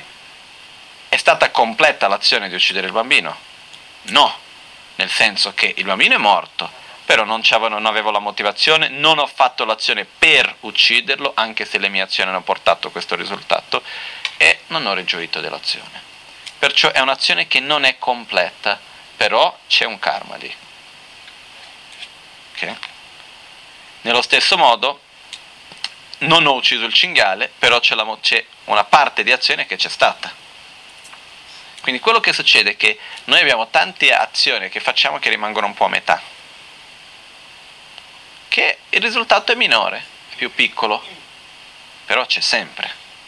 Però dobbiamo stare attenti a innanzitutto cercare di non lasciare che i cicli delle azioni negative si compiano e di fare in modo che quelle positive siano completi.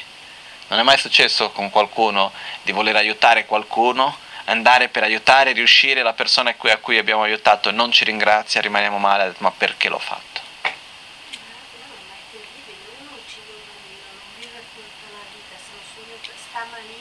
Sì. È pazzesco, e in più sa già che, che, che avendo ucciso nell'altra vita andrà nel non, è, no, non necessariamente. Il punto che c'è è questo, esiste la possibilità della purificazione, quello che stavamo vedendo. Perciò il punto da capire è, no, se noi guardiamo in un modo, non so se si dice anche in italiano, nudo e crudo, no? la realtà che c'è intorno non è molto bella effettivamente. E non è così facile essere in questo mondo. No? Per questo che è importante stare attenti con quello che facciamo perché effettivamente siamo responsabili delle nostre azioni. Anche quelli è un po' come nella legge. Nella legge la, la ignoranza è, accett- è accettata. No. È uguale. È chiaro che se io faccio un crimine con l'intenzione, la, come si dice in italiano, la, pre, la, la, la premeditazione, eccetera, il risultato è, più, è più, più grave, più forte. Però se io nella mia ignoranza faccio un crimine, sono comunque responsabile, anche se la pena è minore, almeno dovrebbe essere, no? Però anche il karma non ammette l'ignoranza. Perciò quello che accade che cos'è? Perché se il karma mettesse l'ignoranza saremmo tutti liberi, perché tanto facciamo tutto quello che facciamo guidati dall'ignoranza. Perciò, però quello che succede è che ogni azione che io faccio io sono responsabile, però posso purificare. Come? Prima di tutto sviluppando amore e compassione verso cui ho fatto l'azione. Secondo, con un pentimento dell'azione che ho compiuto, che è la consapevolezza di aver sbagliato e l'impegno di non farlo più. Terzo, il, uh, sarebbe l'impegno di non farlo più. Quindi, primo, amore e compassione. Secondo, pentimento. Terzo, impegno di non ripetere più quell'azione. E quarto, fare qualcosa per purificare. Sono diverse pratiche di visualizzazione recitazione di mantra per la purificazione, la pratica di fare le prostrazioni, andare ad aiutare qualcuno. Per esempio, il fatto di aver ucciso degli animali esiste per esempio le pratiche di salvare la vita. No? C'erano tanti lama che in Tibet era molto comune, normale che nella casa dei lama intorno nel giardino era pieno di yak, capre e altri animali che erano pronti per essere uccisi, uno li andava lì a comprare, no?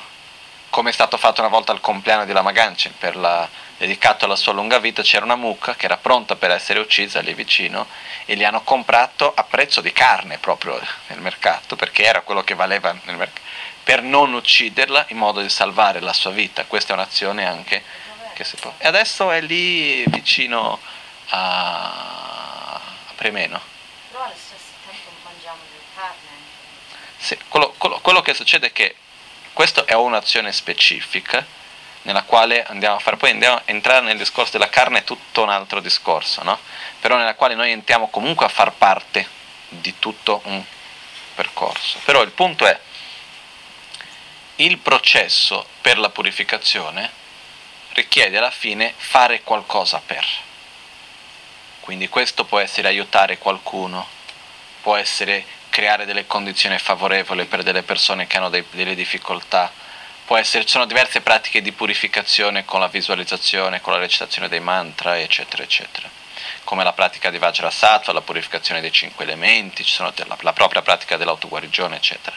Però affinché la purificazione avvenga richiede che prima però ci sia le prime tre condizioni, i primi tre poteri vengono chiamati di purificazione. Primo potere è il potere della base, perciò amore e compassione, o se no un profondo rispetto e rifugio verso gli esseri sacri, perché le nostre azioni non virtuose vengono fatte verso l'altro, o un essere senziente, uguale come noi, o un essere sacro. Perciò verso gli esseri sacri dobbiamo avere un profondo rispetto e riconoscimento. Perciò viene come tramite la presa di rifugio. E verso gli esseri senzienti sviluppare la bodhicitta, che è amore e compassione verso di loro. Perché io non riuscirò mai a pentirmi veramente di qualcosa che faccio verso qualcuno se non ho amore verso Lui. Perciò questo è per poi riuscire a purificare completamente. Poi c'è il pentimento, molto importante, l'impegno di non ripetere più. Con queste tre basi, con questi tre poteri di purificazione, a questo punto qualunque mantra che faccia, qualunque cosa di purif- pratica di purificazione che vada a fare, ha un effetto veramente molto forte. Perciò non è perché facciamo un'azione che abbiamo l'obbligo per forza di essere condannati a vivere il risultato di quell'azione. No? C'è la storia famosa all'epoca di Buddha che c'era un re che aveva ucciso i propri genitori. E è una delle peggiori cose che si possa fare. E questo re era disperato perché aveva capito quello che aveva fatto e voleva suicidarsi, non sapeva più cosa fare, era disperato e come ultima scelta andò da Buddha a dire aiutami, ho ucciso i miei, i miei genitori. E Buddha rispose Padamani Sejashin. Eh, prima mi ricordavo il verso completo, ora la, prima, la parte più importante è questa, Padamani Sejashin, che dice il padre e la madre sono da uccidere. Uno scherzo, ma come il padre e la madre sono da uccidere, no? E questo qua è rimasto, questo è rimasto un po' sconvolto, che Buddha, che un uomo così saggio gli dicesse il padre e la madre sono da uccidere e poi c'era un'altra parte che parlava dei ministri, qualcosa, però il primo verso era il padre e la madre sono da uccidere, Padamani Sejashi.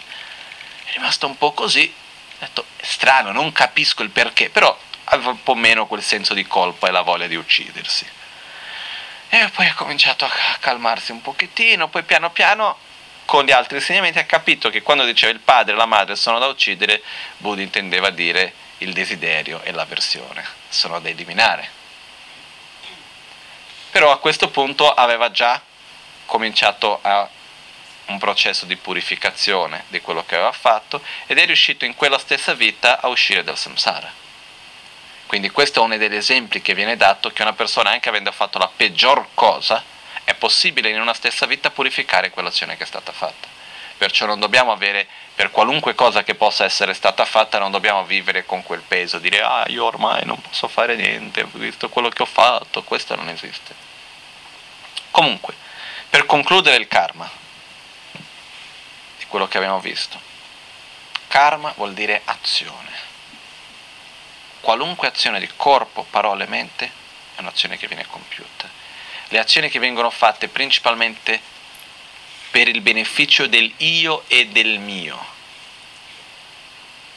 La gran maggioranza delle azioni che vengono fatte unicamente pensando al io e al mio finiscono ad essere un'azione non virtuosa. Tutte le azioni che vengono fatte con l'intenzione di generare sofferenza è un'azione non virtuosa. Tutte le azioni che vengono fatte con l'intenzione di generare benessere, felicità all'altro, quindi non all'io e al mio, ma all'altro, è un'azione positiva. Poi abbiamo le azioni neutre, che non sono né da una parte né dall'altra, che portano a sua volta i risultati di piacere, sofferenza e neutri. Ci sono le azioni nascoste e le azioni aperte, ci sono i quattro aspetti del karma, perciò la certezza del karma, ogni azione porterà un risultato, a non sia che venga purificata o eliminata, questo ho dimenticato di dire, le azioni positive possono essere anche queste, tra virgolette, purificate non esattamente purificate, ma eliminate tramite la rabbia, per esempio. Quello che succede. Un attimo solo, sì. Uh, sì, prego.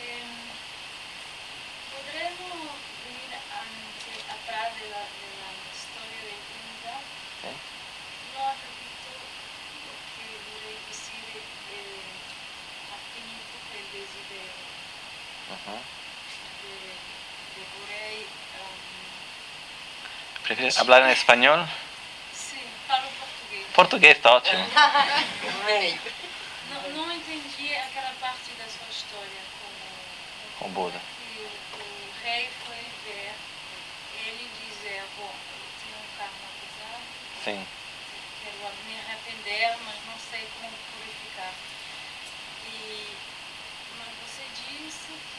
Ele queria dizer que o pai e a mãe representavam o desejo e a aversão.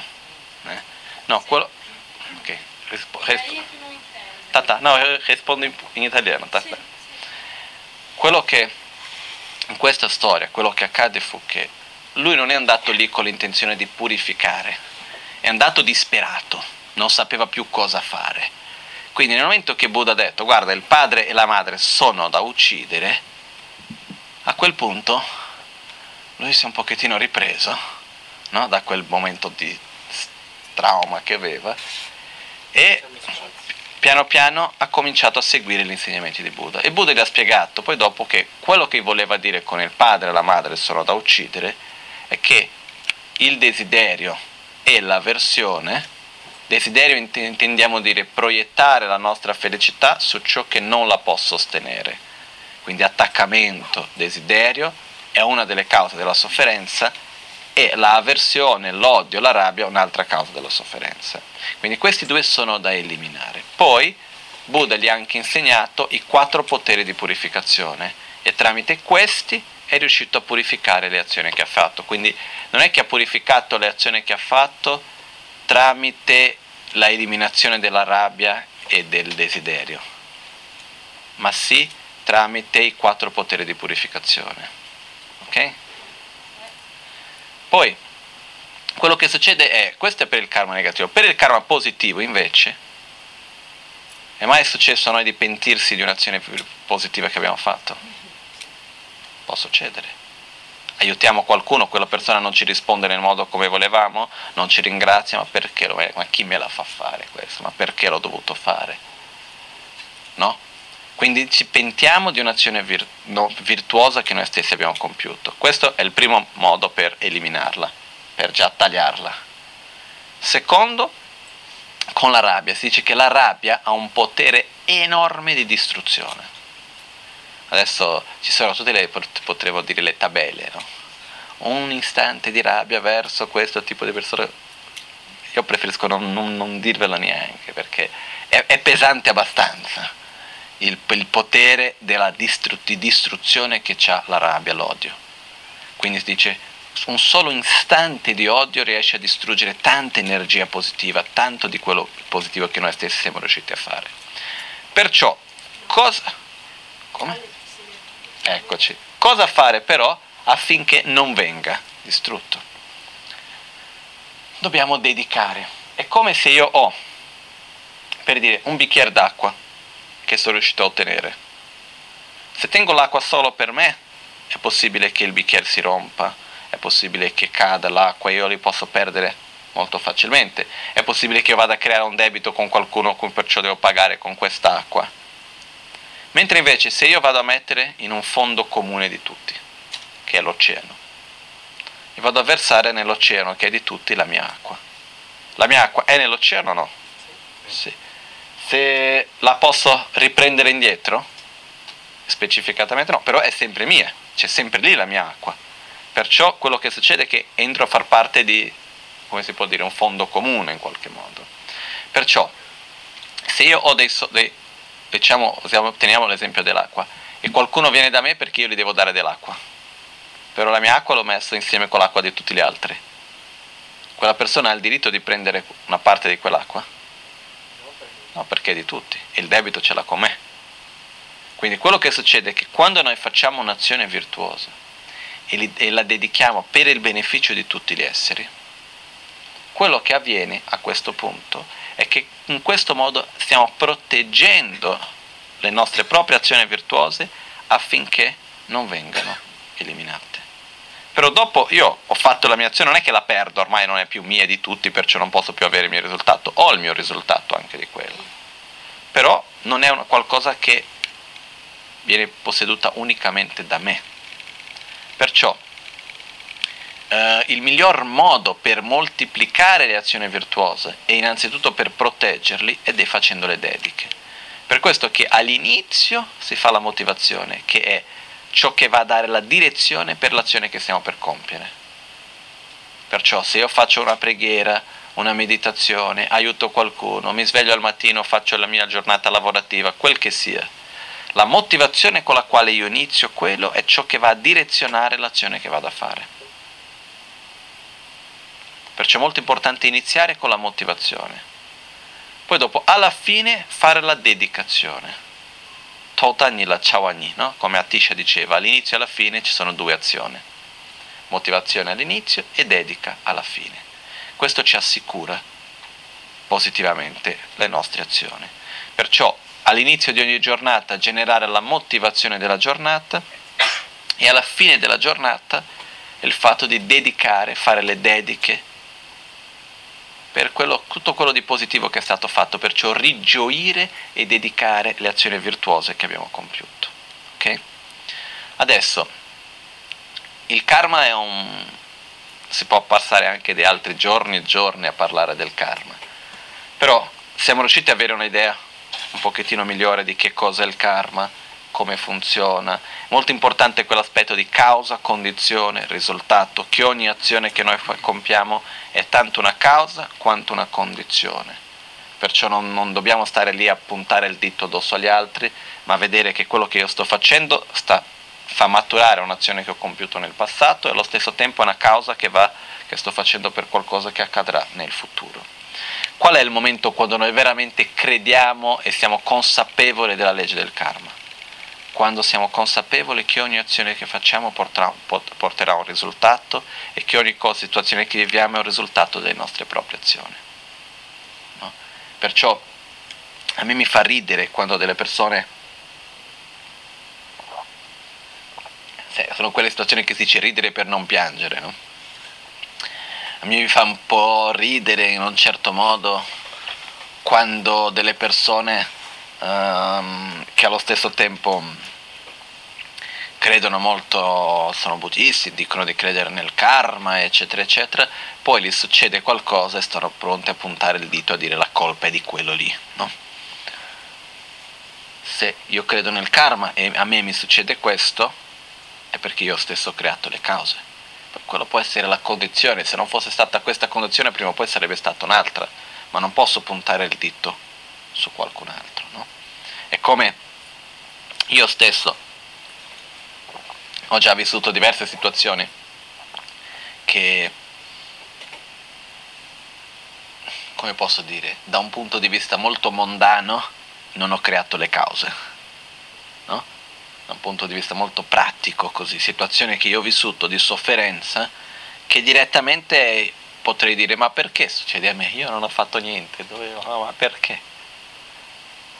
Ma che questo questa riflessione, questa consapevolezza mi ha sempre aiutato molto a non avere una reazione di odio, di rabbia verso le persone che stavano in mezzo a tutta quella situazione. Perché alla fine se io mi trovo lì è perché io stesso ho creato le cause per essere lì. Dove ho la scelta? Cosa fare a questo punto? Come voglio reagire? Come voglio vivere quella situazione nel momento presente nel quale sono?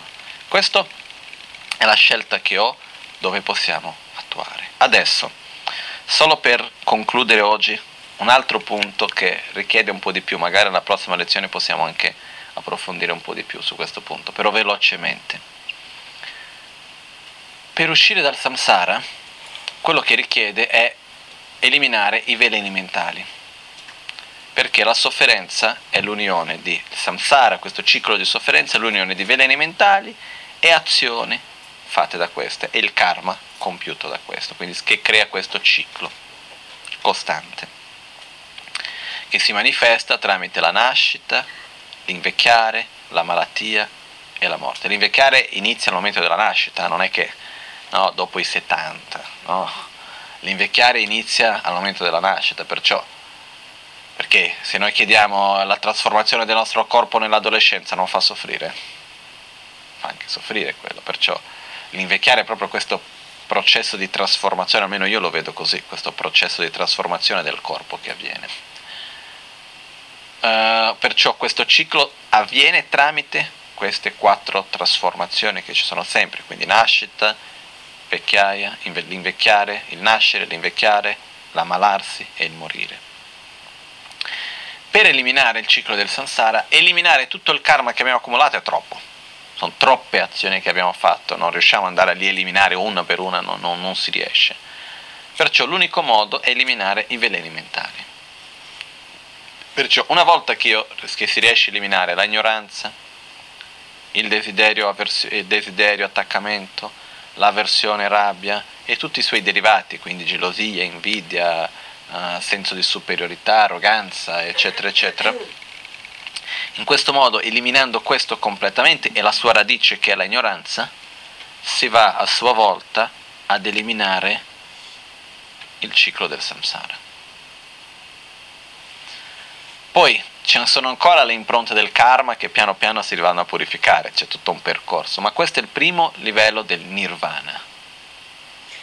La parola nirvana vuol dire eh, nyande in tibetano. Nyande vuol dire gnan e le depa. Gnan vuol dire sofferenza, depa vuol dire passato, quindi al di là della sofferenza. Molto probabilmente ci sono anche altre traduzioni perché le parole in sanscrito spesso possono essere viste in modi diversi, però dal tibetano la parola nirvana, gnan e le depa, vuol dire al di là della sofferenza. Perciò è lo stato che sta al di là della sofferenza, che va che ha eliminato le cause della sofferenza, perciò non c'è neanche più sofferenza. E ci sono diversi livelli del nirvana. Il primo è quando si esce dal samsara, quando si elimina la ignoranza. Però dopo sono rimaste le impronte della ignoranza. E qua c'è tutto un lungo cammino fino percorso, un lungo percorso fino ad arrivare all'illuminazione che è quando si elimina anche le impronte della ignoranza. Okay? La cosa più importante per noi da capire è il fatto che io posso, io sono capace. Quando si parla del nirvana non dobbiamo stare a guardare qualcosa estremamente lontano da noi e impossibile da raggiungere che magari non riusciamo neanche a percepire e capire che cosa sia. Ma invece osservare la nostra propria capacità, il nostro potenziale di eliminare la rabbia, la gelosia, l'invidia, l'ignoranza, la mancanza di concentrazione, l'instabilità interiore, la nostra propria capacità interiore di sviluppare amore, compassione, generosità, eccetera, eccetera. È qua che è la chiave per la liberazione, per capire e credere e più che altro credere non in un modo con la fede cieca, ma credere come che diventi un obiettivo per noi. Raggiungere l'illuminazione, non come una cosa lontana che magari un giorno lì, ma come una, un qualcosa che è possibile e fattibile. No? Come diceva il sesto Dalai Lama, se io desiderassi l'illuminazione tanto quanto desidero le donne, sarei già illuminato. Il sesto Dalai Lama non è stato monaco, è scappato dalla vita monastica e tutto il resto, era pieno di fidanzate dappertutto, ha scritto tanti poemi d'amore. E c'è uno di questo che diceva, se io desiderassi l'illuminazione tanto quanto desidero te, sarei già illuminato. Uh, perciò quello che accade è che se noi avessimo questa certezza, questo desiderio profondo di raggiungere l'illuminazione e facessimo tutto quello che facciamo in questa direzione, riusciamo a ottenerlo. E per capire questo, quando si parla del nirvana, ci sono diversi modi, possiamo andare ad approfondirci dal punto di vista filosofico sul significato del nirvana, la definizione, tutte le caratteristiche, gli aspetti, eccetera, eccetera. Ma più di questo, per me, in questo momento della nostra pratica, la cosa più importante è osservare il nostro proprio potenziale e dire io posso essere una persona migliore o no? Sì. Io posso diminuire la rabbia? Posso. Posso diminuire l'attaccamento? Sì. Posso essere più paziente, avere meno ansia, meno nervosismo, essere più generoso, più amorevole, più compassionevole? Sì. Ed è qua che è la chiave del nirvana non è lontano da noi, da qualche parte, in una terra pura, è qua davanti a noi, adesso. Questo è importante quando parliamo del nirvana. E poi, dopo di questo viene il sentiero. Cosa fare per arrivare? E anche qua è nella vita quotidiana di ogni giorno. Il sentiero per l'illuminazione non è qualcosa che è lontano da qualche parte che un giorno quando avrò capito tutto potrò magari cominciare a seguire un sentiero.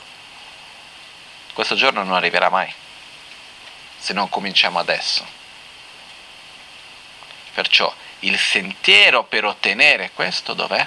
Per eliminare la rabbia, la gelosia, l'invidia, per eliminare i veleni mentali e il karma. E in ogni giorno in ogni azione, in ogni scelta che facciamo. Questo non è uno scherzo, non è un... E non è, non è, lo scherzo ovviamente non lo è, ma non è assolutamente una cosa per dire che lo dico in un modo concettuale che dobbiamo capire il concetto. Il concetto è facile. Una cosa da sentire, da dire ok, il mio sentiero spirituale è il mio sviluppo interiore di ogni giorno che avviene tramite uno sforzo, una dedicazione. Poi possiamo andare a descrivere i cinque sentieri, i dieci bumi, tutti gli aspetti di ogni sentiero, eccetera, eccetera. Però è importante innanzitutto, prima di tutto, capire che il sentiero verso l'illuminazione si trova nella nostra pratica spirituale di ogni giorno, nell'osservare le nostre azioni, nell'osservare la nostra mente, nel meditare nelle nostre preghiere, ma innanzitutto la meditazione, le preghiere, sono, la recitazione dei mantra, sono un mezzo per la trasformazione interiore. E il sentiero accade nella propria trasformazione interiore, non da nessun'altra parte. Quindi questo è molto importante per noi di avere questa chiarezza. Poi in ogni giorno, ogni giorno che riusciamo ad essere una persona migliore, andare a dormire meglio di come siamo svegliati, siamo nel, siamo nel sentiero. Perciò non abbiamo bisogno di cambiare il nostro modo di vestire, non abbiamo bisogno di cambiare il lavoro, non abbiamo bisogno di cambiare la nostra cultura per, modo, per dire, ma sì il modo come noi ci relazioniamo con il tutto. E ovviamente quando io cambio interiormente finisco a cambiare anche fuori. Però solo ci tengo di ribadire a questo punto che il sentiero è nella nostra pratica quotidiana. E uno dei più grandi problemi che abbiamo per il buddismo in Occidente è la mancanza di costanza. Perché senza costanza c'è risultato. Sì. Qualcosina c'è. però è molto diverso. Per dire, sedere e fare una meditazione 5 minuti, 3 volte al giorno. Una volta al mese. C'è qualche beneficio? Sì. Farlo tutti i giorni, per 3 mesi. C'è un beneficio molto maggiore. Però anche dopo 3 mesi se smetto, c'è stato beneficio? Ovviamente sì però se do continuità, il beneficio aumenta sempre di più e di più e di più e di più. Perciò è possibile eliminare veleni mentali e tutto il resto? Sì. E perciò dobbiamo avere, come si dice, fiducia nel nostro proprio potenziale e in ogni azione quotidiana. Il modo come parliamo con le persone, il modo come ci guardiamo uno l'altro No, spesso io parlo del fatto che quando andiamo, che ne so, al supermercato, guardare negli occhi del, del cassiere, si dice cassiere, no? Sì. Del cassiere. Ringraziare con un sorriso sincero. Fa tutta la differenza, è pazzesco. Se io vado a vedere il cassiere non come il cassiere, ma come un essere umano che è lì, che sta facendo quel lavoro, che soffre come soffro io, che desidera essere felice come desidero anch'io, cambia completamente. Ha un nome, ha una famiglia, eccetera, eccetera. Però in queste piccole azioni che, che, che viene la differenza. Però avere la consapevolezza del nostro potenziale, la nostra capacità e che si può sviluppare questa capacità tramite lo sforzo quotidiano, tramite la trasformazione interiore che avviene ogni giorno nel nostro modo di essere e di fare e nella quale la pratica della meditazione, eccetera, sono molto importanti anche. Ok? Perciò io direi che per oggi abbiamo visto abbastanza. Um,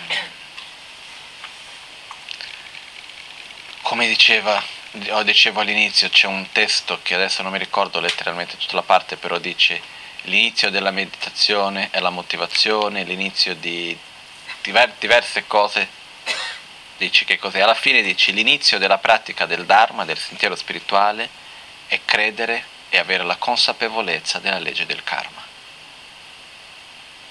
Perciò non è una cosa difficile intellettualmente, ma è un fatto di avere e prendere la responsabilità addosso di noi stessi di ciò che siamo e di ciò che facciamo e di ciò che ci saremo come Buddha diceva. Se vuoi sapere ciò che è accaduto nel passato, ciò che tu hai fatto nel passato, guardi il tuo corpo, ossia le tue condizioni nel presente. Letteralmente si dice, se vuoi sapere quello che hai fatto nel passato, guardi il tuo corpo nel presente. Se vuoi sapere ciò che accadrà nel futuro, guardi la tua mente nel presente. Perciò è tramite il corpo, le condizioni, quello che abbiamo con noi adesso nel presente è la manifestazione di quello che abbiamo fatto nel passato. Senza dover andare a evidenziare che cosa è stato, dove come. E se vogliamo sapere ciò che accadrà nel futuro, dipende di quello che facciamo ora e perciò dipende dalla nostra mente. Okay? Perciò, nella pratica dell'autoguarigione, tutto questo fa parte. Tutto questo fa parte all'interno della pratica dell'autoguarigione, avere la consapevolezza della legge del karma. Quindi quando facciamo la purificazione degli elementi, quando facciamo la purificazione durante la pratica, la, generare la motivazione all'inizio, avere la consapevolezza dei quattro poteri di purificazione, fare, fare la dedica alla fine. E comunque anche la, la propria consapevolezza della legge del karma è molto importante.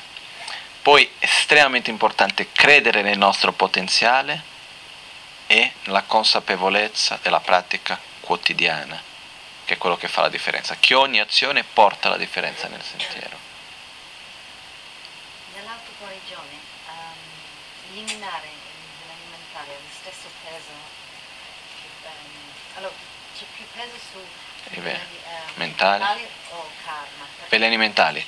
Per, per, perché questo? Karma, Purifichiamo il karma se lo facciamo con l'intenzione dei quattro poteri di purificazione. Questo sì. Se all'inizio della pratica dell'autoguarigione generiamo la motivazione nella quale facciamo di amore e compassione verso gli esseri. Allora, se questa nelle pratiche preliminari che vedremo nella prossima lezione vedremo dove si fa questo, che è la motivazione della, per la purificazione all'inizio. Se facciamo con questo, poi dopo tutto il resto avviene anche come una pratica di purificazione. Ok? Quindi io direi facciamo le dediche. Volevo ringraziare a tutti. E no, solo anche ricordare che per me in questo corso io non ho voglia di un, darvi un corso tecnico, nel senso le informazioni vengono date, però no? è come si dice tra il dire e il fare c'è di mezzo il mare, no? eh, per me tra il comprendere e il realizzare c'è di mezzo il mare, tra il capire e il realizzare c'è di mezzo il mare, no? E quello che accade è che la strada che passa dalla testa al cuore sembra vicina, però è abbastanza lunga, perciò che serve ripetere tante volte, no? È un po' come quell'esempio in Brasile che si dice quando cai a fiscia, che vuol dire quando cade il gettone, che ho già detto più volte questo, come quando c'era il telefono di una volta che metteva il gettone e non prendeva subito la linea, no? andava giù, poi doveva rimettere un'altra volta, certe volte prendeva il gettone. Però finché il gettone passa dalla testa al cuore ci vuole un bel po', inizia a martellare il gettone, vai giù, a un certo punto cade. Vuol dire quando sentiamo dal cuore per questo che è necessario riflettere, sentire, risentire, osservare, riflettere, leggere, spiegare. Una cosa molto importante, solo per questa ultima cosa. Uh, per ricordare quello che abbiamo visto oggi nelle altre lezioni, cercate di spiegarli a qualcuno. Okay? Anche se questo sia via internet, per dire in Facebook o ovunque sia questo è meglio se stiamo guardando qualcuno negli occhi e li possiamo spiegare. No? E possono essere anche tra due persone, uno spiega uno, poi dopo l'altro spiega l'altro e cerchiamo di no, ma perché? Di fare delle domande e fare un piccolo, una sorta di una discussione, un dibattito, ma cercare di spiegare. Se non troviamo nessuno a cui spiegare, creiamo un amico immaginario e parlando gli spieghiamo. Questo è importante perché verbalizzando questo ci aiuta a mantenere quello che abbiamo capito, se no dopo di un po' diventano concetti astratti e già non ci ricordiamo più delle cose. Ok? Questo parlo da esperienza propria. Jetsun lame kutse rabden chi namkar trile chochur gepa dang. Losan tempe drume sasum gi drowe munsel tato ne gyur chi. Nimo dele tsendele nime kunyan delek shin Ninsen takto delek pe kuncho sumgi jingi lo. Kuncho sumgi ngodrup tso concio sumche trasciscio. All'alba o al tramonto, di notte o durante il giorno, possano i tre gioielli concederci le loro benedizioni, possano aiutarci ad ottenere tutte le realizzazioni e cospargere il sentiero della nostra vita con molti segni di buon auspicio. Grazie a tutti.